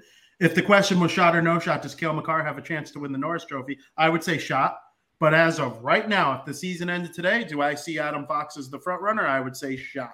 Victor Hedman, John Carlson, and Roman Josi round out my top five for the Norris Trophy. If the season ended today and the and Gary Bettman called me and said, Vince, you get a Norris Trophy ballot. I need your 1 through 5. I would go Fox, Makar, Hedman, Carlson, Josi in that order. So I'm with you on that. There's a lot of season left, though. Disrespect to Chuck. Chuck's great, but he's probably sixth. He's probably sixth. Chuck's had a Norris Trophy season up to this point. Sure, there are some great players in the NHL. There are 5 guys who deserve the Hart Trophy right now, and there are 6 or 7 guys who deserve the Norris Trophy, and there are about 4 goalies that deserve the Vezina. It's a great league, the NHL right now. What a time to be alive. Don't do stupid shit so you can stay on this earth and watch hockey as long as you can, because it is great right now. So that's how I feel about that. 13 goals, 13 assists for Cale Makar, 26 points in 23 games. That's – you got to love that. Adam Fox has more assists than Cale Makar has points, but I'll leave it at that. COVID-19 cases are rising across the sports world as we start to get into winter. The twindemic between the flu and COVID has been hurting teams across the league. And, of course, the National Hockey League is preparing to participate in the 2022 Winter Olympic Games.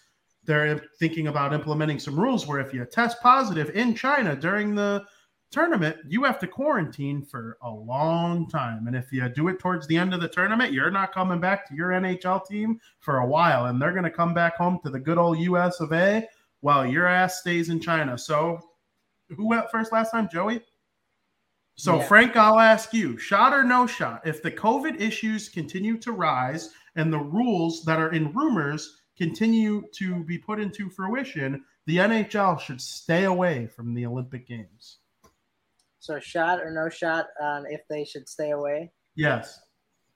I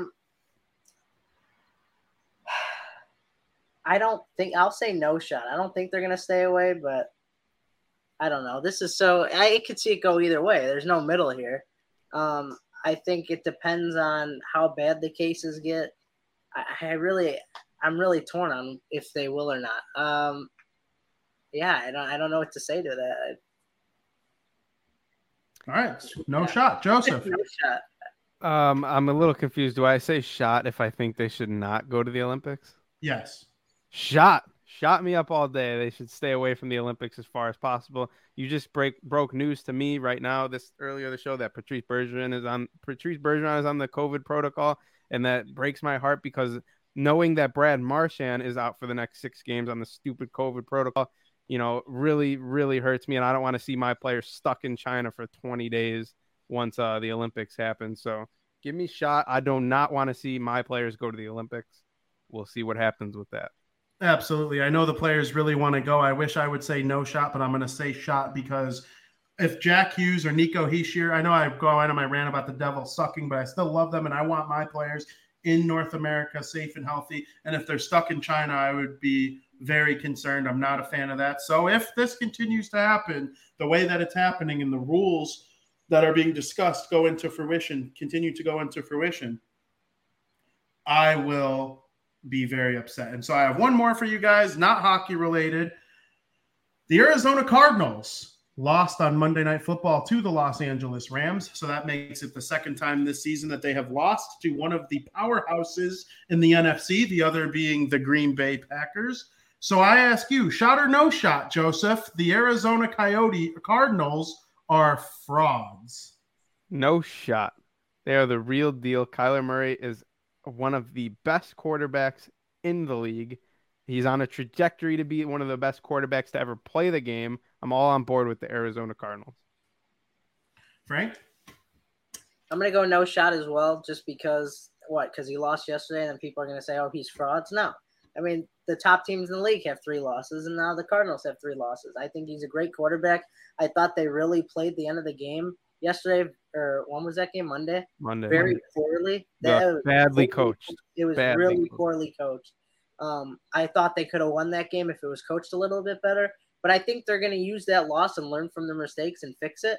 I'm not saying they're going to go and win the Super Bowl, but I do think that they are not frauds by any means. They have a great team. DeAndre Hopkins, Kyler Murray, great duo. We'll leave it at that. Frank, I also thought it was funny. We were talking about kickers on Sunday. Remember? We were talking about kickers, and I was asking. Oh, Matt Prater. Matt Prater's. Yeah. The Cardinals.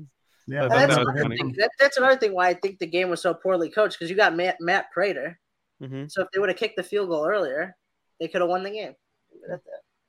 That's fair. I am going to say shot. I think they are frauds. I think Green Bay or what are they? The Rams would beat them in the playoffs. I think Tampa Bay would beat them in the playoffs. And I think the San Francisco 49ers would beat them in the postseason. So I got them as frauds. They are not one of my five Super Bowl contenders. And I will ask you, Frank, give me your top five Super Bowl contenders. So the first four were pretty easy for me. Then I kind of got stuck on the fifth one, but I went with one. So right now my five are the Packers, who I personally think will win the Super Bowl. I don't know. There's just something about this team. Aaron Rodgers has 4 interceptions all season. He's rolling.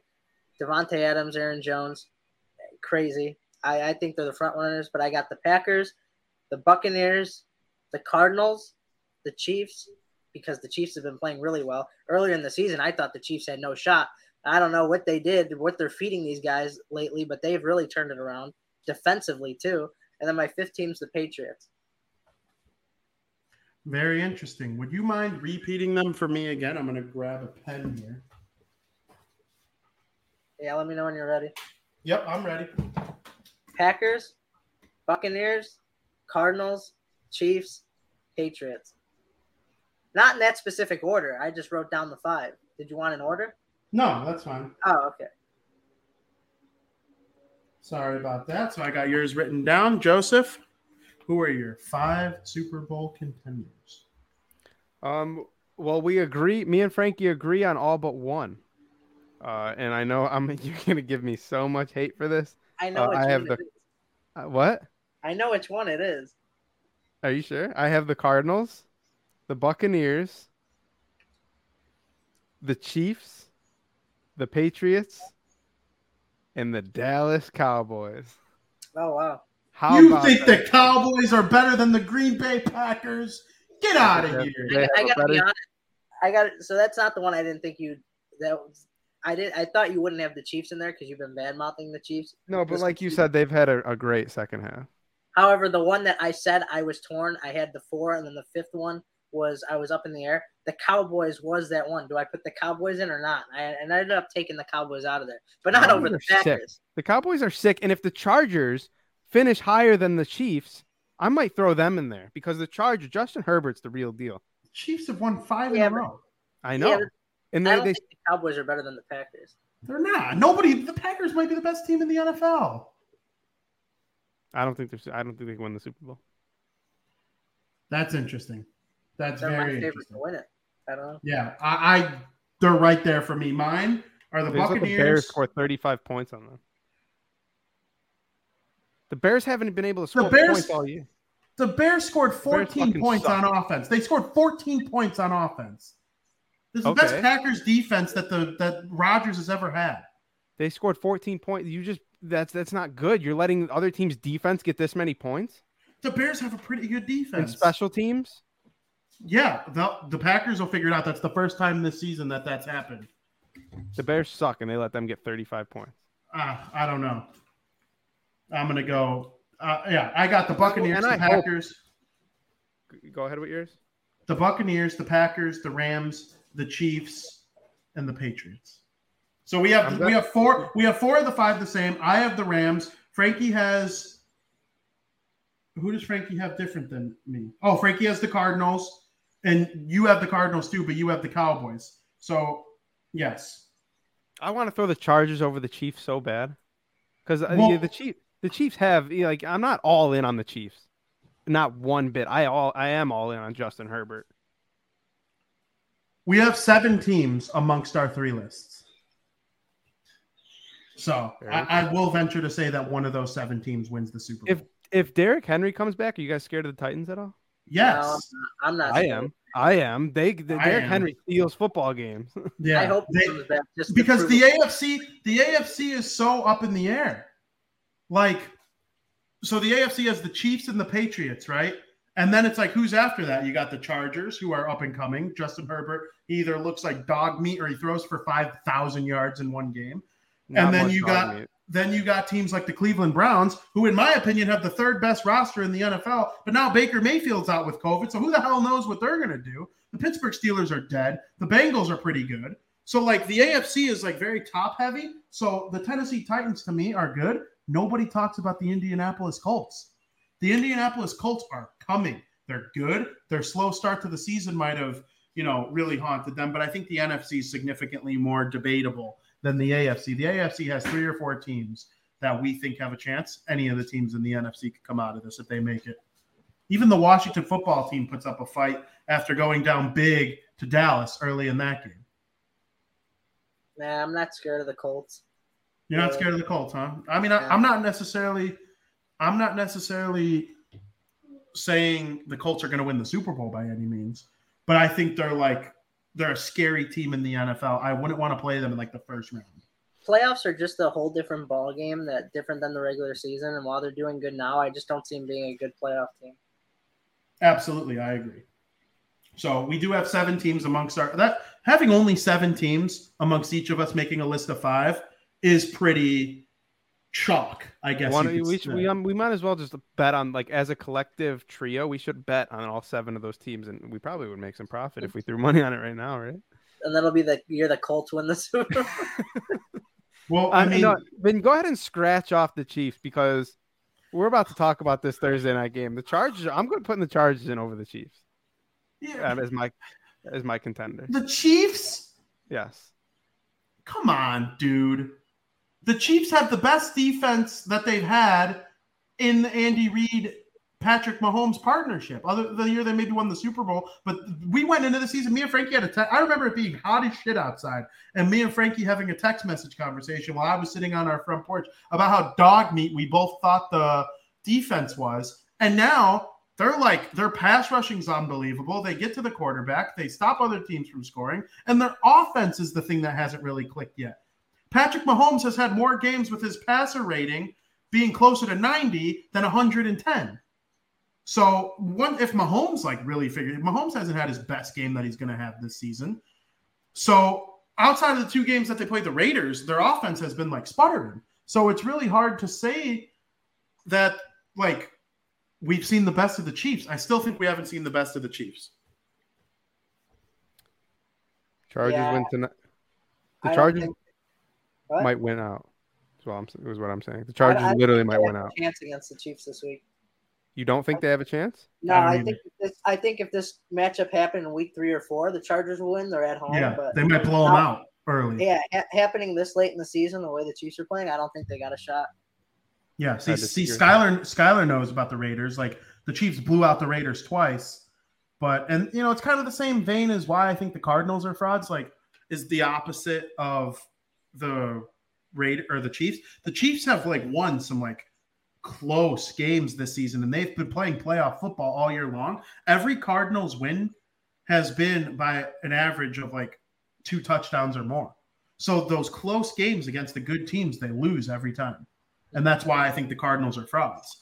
And if they play a team like Green Bay or the Buccaneers, I think they'll get beat in the playoffs. They're a good team. They're an elite team. They might have the 1 seed. We'll see. But I'm not counting out the Rams either. That team, so much talent on both sides of the ball. I literally think the Chargers are going to win out, and I think they're going to take over that division. They're going to beat the Chiefs tomorrow, and yeah. All right, so Joey's high on the Chargers, even though he didn't put them in his top 5 because he was scared. I just said you can cross off the Chiefs and put them. Nope, your final answer is your final answer. Okay, well, I'm telling you my final answer is the Chargers beat. I'll bet you. We should make a bet on tomorrow's football game. I'm considering it. I will. Versus you though, not the odds. I'm a nice guy since I'm a nice host and I do the right thing. I changed your pick from Chiefs to Chargers. We'll do an old school gentleman's bet where it's no odds. Me and you, we take a team. All right. All right. Yeah, we could discuss the terms on that after the show. And $1 million. All right. I'll bet you $1 million on it. I will bet you $1 million right now on that game. Easy.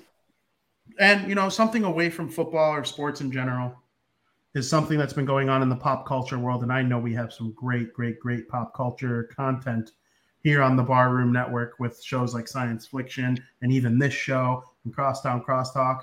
I'm sure Mike North might dive into things he likes, you know, from stories from back in the day or whatever. And, of course, as of right now, the most popular thing in the world is the premiere of Spider-Man No Way or Far From Home. No Way Home. Yeah, Spider-Man No Way Home. Scox fucked you up. I think he did. Spider-Man No Way Home makes its debut to the public in theaters tomorrow. The Hollywood premiere was on Monday, and all the reviews came out, and people are loving it. First of all, before we get into Spider-Man, I'm going to be very, very clear about something. If I find out that someone I know spoils the movie for anyone, you will be dead to me for the rest of your life. If you spoil the movie, you're a fucking asshole. And there's already issues with it on Twitter. People are getting blocked. The Variety magazine or whatever the hell that shit's called is like putting out tweets like with spoiler-filled reviews of the movie. What are you doing? Nobody's seen it yet. It doesn't come out to the public till Thursday night. What are you doing? Don't talk about the movie at the movie theater till you get in your car. Don't talk about it in the bathroom. Don't talk about it in front of movie theater workers who guaranteed haven't seen it yet. And yeah, Spider-Man probably dies. Just kidding. Don't be that guy. So Frank, I want to get it from you first. How excited are you for this movie? I'm very excited. I've been grinding Marvel this week more than any other time in my life. I've sit down and in the past week I've watched Spider-Man 1, Spider-Man 2, Spider-Man 3, The Amazing Spider-Man, The Amazing Spider-Man 2, and I finished all of Hawkeye except Episode 5, which came out today, which I will be watching later tonight. I've grinded all that in less than a week, and I'm also going to try and figure out a way to watch Eternals, and if I have time, into the Spideyverse. So, yeah. Very good. Joseph? I'm very excited. I am so pumped. I haven't been this excited for a Marvel movie probably ever. Like, I knew what I was going to get with Infinity War. I knew what I was going to get with Endgame. You didn't know what you were going to get with Infinity War. No spoilers. I didn't know what you were. Don't say it. I knew the characters I was going to get. I didn't know how it ended. I knew the characters and what I was going to expect. A battle with fucking Thanos. Did I know who would win? No. But I knew what I was going to get, and then I knew what I was going to get in Endgame. They would fucking fix the issue probably. I don't know what I'm going to get with this movie. I don't know how it's going to end. I don't know exactly who's going to be in it, and that fucking unknown makes me so excited. I've thought about it literally every day. Just in this trailer, you see Doc Ock. We just watched the Spider-Man 2 from back in 2002. Who knows what the fuck kind of suit that is? There's my guy, Dr. Strange. That's not Tom Holland, in my opinion. Yeah, exactly. We don't know. That unknown about this movie gives me the jitters that I have not had with a Marvel movie for a very, very long time. So the expectations are high, which could be dangerous, could be very dangerous. But honestly, I'm so excited. I really can't even describe it. 99% on Rotten Tomatoes last time I checked. Now that will go down as more reviews come in. But I mean, the initial thoughts on this movie are that it's very rewarding for fans of the franchise and Marvel in general. So very excited to see it. I love Benedict Cumberland. Is that how you say his name? As Dr. Strange? Cumberbatch? Batch. Like a batch of cookies. Oh, okay. Cumberbatch. Okay. I love that guy. Love him. I love him so much that I didn't even know his name. And it's just amazing to me. I'm excited to watch this movie and see what the character development is like, and if there's more spiders in it, if there's more villains than what we've seen. They gave us Doc Ock, and they gave us some kind of version of the Green Goblin, and I'm still convinced that's the new Goblin on one of the posters. So it's going to be so interesting to me to see how this goes, if Tom Holland connects with Tobey Maguire or Andrew Garfield or any of these guys. But I really, really, really cannot wait. And I hope you guys are just as excited as me. I know we'll be seeing it together. I'm so excited. You have no idea. Literally, the list goes on potential villains. Like a Venom, any Venom. Yeah. Saw it. I mean, it looks like Sandman, Lizard, Electro, Jamie Foxx, and in the modifications to these heroes. If you dissect these trailers, it looks like the tentacles or whatever the arms on Doc Ock are made out of some Tony Stark nanotech, or it looks like Electro has an arc reactor of some kind that he has. So however they fucking explain all this shit, I'm ready for it and I can't wait. Yep. And I love the theory that me and you came up with by reading that Marvel book. That shout out to our good pal John, bought me a great birthday present of a Marvel book. It's like a Marvel encyclopedia. And and it has literally every single character and like stuff about them. And it is the one you have, I believe. It might be a little bit newer. I don't know if they make a new one every year, but it's definitely like a brand new one.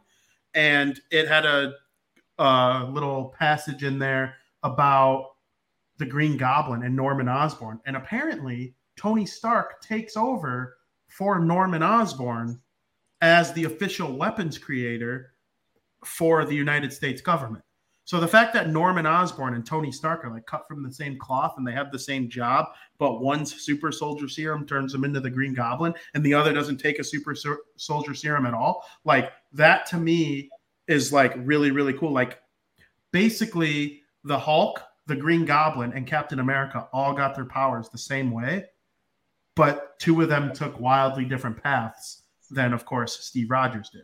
And one was successful and two really were failures. So I guess that's probably the reason. But just all the dynamic between that stuff, we'll see if that comes to go in this movie. So before we head on out of here and get into our final segment. I want to address two comments here. We're seeing it at 9:30 tomorrow. And Skylar right here is the second person that I've heard tell me to watch the What If episode featuring Doctor Strange. I'm about halfway through the series What If. I really am starting to think I should get through that because I'm assuming it kind of explains what we expect to see from Doctor Strange and the spell he does something. So that's actually a really good point. Yeah. Shout out to Skylar for doing that. I'm going to make sure that takes place before tomorrow night at 9:30. I have to finish Hawkeye. I want to watch The Amazing Spider-Man 2 and then that What If, and then I'll be ready to go for 9:30 tomorrow night. So before we move off into our Breaking Bets segment, I have to ask you guys for your Mount Rushmore of Spider-Man movies. I'll go first, since Joey looks like Joey looks like he's Googling the Spider-Man movies right now because he did absolutely no show prep. I'm gonna go with Spider-Man 1, the first Spider-Man, Spider-Man 3, Spider-Man Homecoming, and Spider-Man Far From Home. Okay, do you expect Spider-Man No Way Home to boot one of those on out of there tomorrow night? Absolutely, and I had that written down. It's no doubt. I think it's going to be my favorite Spider-Man movie. I guarantee you it'll be my favorite Spider-Man movie thus far, so it'll definitely boot one of them out. Okay. I'll be very surprised if I like it more than Homecoming. Really? Yeah, I love Spider-Man Homecoming. All right, I'll just go ahead and say I'll answer your question at the beginning of my Mount Rushmore and say I'm expecting this to be my number one favorite Marvel movie. Oh, wow. Okay. Not just Spider-Man movie. If it passes Infinity War for me, I'll be stunned. That's what I'm expecting. Okay. I've never. I believe it. I hope it does for me and you. I hope it does. My favorite Spider-Man movies. As of right now, your Mount Rushmore without seeing No Way Home yet. I love the Tobey Maguire movies. As much as the next guy, I love them. I grew up on them. They get a lot of hate. I personally love them. I really like the Andrew Garfield ones. Even more hate those ones get. The only original three, the only one that gets hate is three. Yeah, so. I really enjoyed the Andrew Garfield ones. I thought they were very entertaining. I think he played a great Spider-Man. Just my opinion. I don't know, but Tom Holland knocks it out of the park. My Mount Rushmore is going to consist half of the Tom Holland ones. I got both of them, Homecoming and No Way Home, or Far From Home, I'm sorry. And then I'll go ahead and throw Spider-Man 1 and Spider-Man 3 from the Tobey Maguire series. That doesn't mean I don't love the Andrew Garfield ones, because I honestly do. I really enjoy them, but it's going to go 1, 3, and then the first two of Tom Holland for me. For my Mount Rushmore, I expect this one to bump out Spider-Man 1 of the Tobey Maguires. So we got this Mount Rushmore. Mine's different. Mine's both Tom Holland ones, Frank? I said Homecoming, Far From Home, Spider-Man 1, and Spider-Man 3. Oh, yeah. Then we do have the same ones. Yeah. I like the Amazing Spider-Man ones. I mean, those are great, but I just don't think they're Mount Rushmore worthy. My Mount Rushmore is Spider-Man Far From Home, Spider-Man Homecoming, Spider-Man 2, and Spider-Man Into the Spider-Verse. Those are my Mount Rushmore of Spider-Man movies. Interesting. So it's very good stuff. And Scox makes a good point here about Willem Dafoe's performance, and let's just get more of that in this next movie. I'm so excited. Me too. I think I've said the word excited like 40 times in the past. Yes, I agree. And yes, I do hate Eddie Brock and Venom in Spider-Man 3. Absolutely. Just so like the directors were like, yeah, but Venom's like this in the comics. And the director was like, nah, have another beer. So we will go with that, and we'll recap our Spider-Man thoughts, spoiler-free, next week on Bar Down Talking Hockey, which is just basically Bar Down Talking Life at this point. So with that, we will leave you with one final segment called Breaking Bets.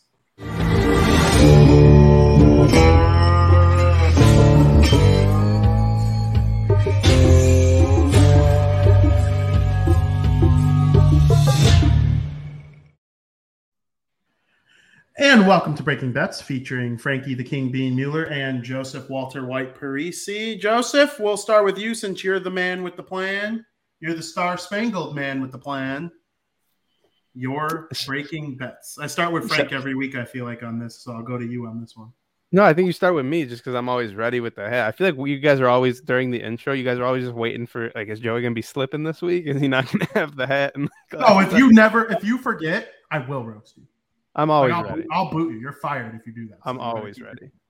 One thing I wasn't ready for was my picks. But looking right now, wasn't ready for Mount Rushmore, his five teams in the NFL, his picks. Looking right now, though, everyone send Joey a DM on Twitter at Joey Parisi, just roasting him. It's clear though. Looking right now, it's clear. I got stuff jumping out at me. Stuff just jumps to me. I don't make the picks. The picks make me. It makes me money. The Blackhawks will beat the Washington Capitals to sweep the short 2-game season series. Take the Hawks money line plus 112. I like them at home. I'm taking them. And then I only got 2 hockey picks. Not a lot of games. It sucks that we do this on a Wednesday because it's a very slow day for the National Hockey League. But with that being said, my team out west, I cheer for them. I root for them. They're good. They're the best team in the Pacific Division, playing one of the worst teams in the Pacific Division, the Anaheim Ducks, -1.5 against the Seattle Kraken. That's my picks. Frank? Well, I got 1 hockey pick and 3 basketball picks. Like Joey said, not a lot of hockey, but I agree with him that the Ducks money line, -162 looks pretty good. Great against the Kraken. Ducks have been rolling. They're at home. I don't see them losing to the Kraken. The next one I got is the Spurs money line at -165. They're home against the Hornets. The Hornets just kind of look flat all season, home and away. They're really inconsistent team, so I like the Spurs at home. I also like the Grizzlies money line. They're -152. They're on the road in Portland tonight to play the Trailblazers. Trailblazers have lost 6 straight. And they also played last night, and I stress every day to everybody I know that it's hard to play back-to-back games in the NBA. It's just something weird about it. I don't know why it is, if it's the mindset, whatnot. So I really like the Grizzlies on the road tonight at -152 against the Portland Trailblazers. And CJ McCollum's been out for the Blazers, so I just think there's a lot of value in the Grizzlies. They've been playing great. My last pick, like the Mavericks money line at home, they're +110. The Mavericks have really, really, really impressed me lately, like tremendously. They played their last 2 games without Luka Doncic. They ran over both their last 2 games that they played. I know that last game they played the Hornets. They beat them by double digits. The game before that, I forgot who they played, but they won by double digits. And those were all without Luka Doncic. So that was like really, really impressive. I did not expect that whatsoever. So they're home tonight, and I'm pretty sure they're getting Doncic back. Don't quote me on that. Not 100% sure, but if they are, And even if they aren't, I like them tonight at home against the Lakers, who have been inconsistent and struggling. So there are your picks. Very good picks, boys, except for Joey. Except for Joey saying this stuff about the Capitals with, like, even if you think the Hawks are going to win, like, advising people to bet against them to beat the Washington Capitals. Like, what? Yeah, I think there's great value. I think the Blackhawks will win tonight. You said it earlier yourself that the Blackhawks can play amongst the elite teams, yet now they're playing the Washington Capitals, who aren't even, like, the best team in the league. They have their faults, especially if they got Vitek Suchacek in the net, which I don't think they do. I think Samsonov will get the start. But fuck Vitek Vanacek. Fuck the Capitals. The Hawks are good. They're playing good. They'll beat the Washington Capitals at home, honoring Marc-Andre Fleury. Place is going to be going bananas. Fleury's in net. Like, what more can you want? Jonathan Toews on a goal scoring tear right now. he owns the Capitals too. We all know that. My one pick. I'm just giving you shit. The only thing I'm looking at all the lines for tonight, and I see the Milwaukee Bucks are +2 against the Indiana Pacers. And even though Giannis Antetokounmpo is out with COVID-19, I still think the Bucks can beat the Indiana Pacers. So that is my value pick for you, the listener, is to bet the Milwaukee Bucks at home against the Indiana Pacers. Also, I want to address one thing Vinny said to me earlier. He said that Adam Fox has more assists than Cale Makar has points, and that is false. Vinny spews out false information. Adam Fox has 25 assists, and Cale Makar has 26 points. So, I'm bad at math. When you said his goals plus assists, I added them wrong. It's pretty close. It's close enough where I can say shot Adam Fox is the Norris Trophy favorite. So, boom. And I will like to remind everyone that Buffon 55 is tonight at 7 p.m. Central Time, and then Science Fiction right after at 9 p.m.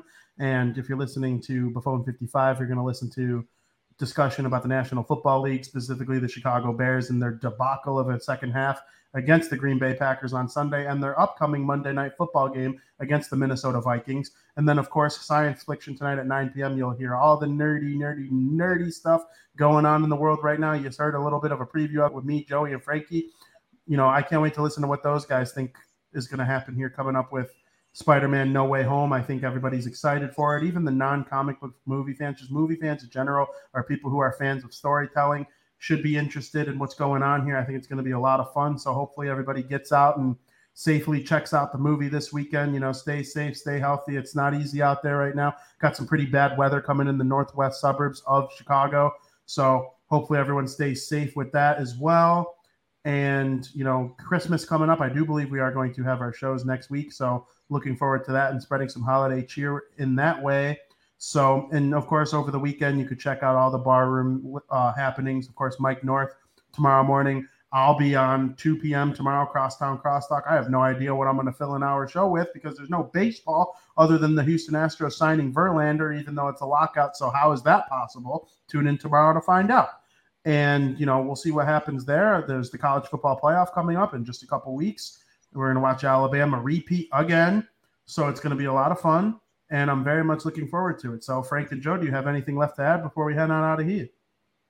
Just that I can't wait for this movie tomorrow. Can't wait for this Hawks game tonight. It's going to be a good next 48 hours. Absolutely. Joseph?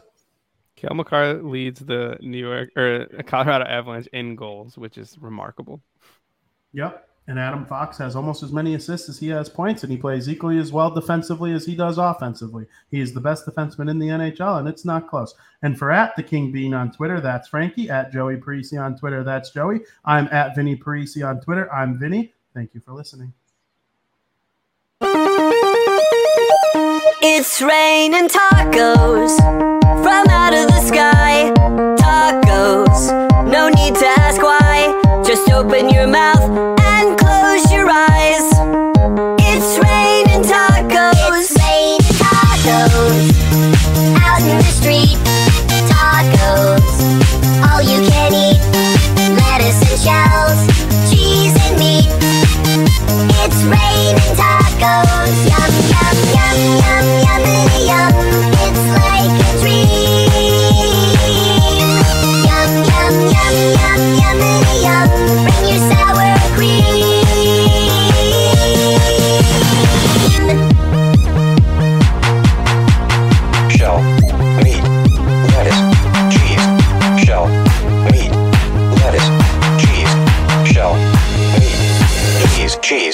cheese. It's raining tacos.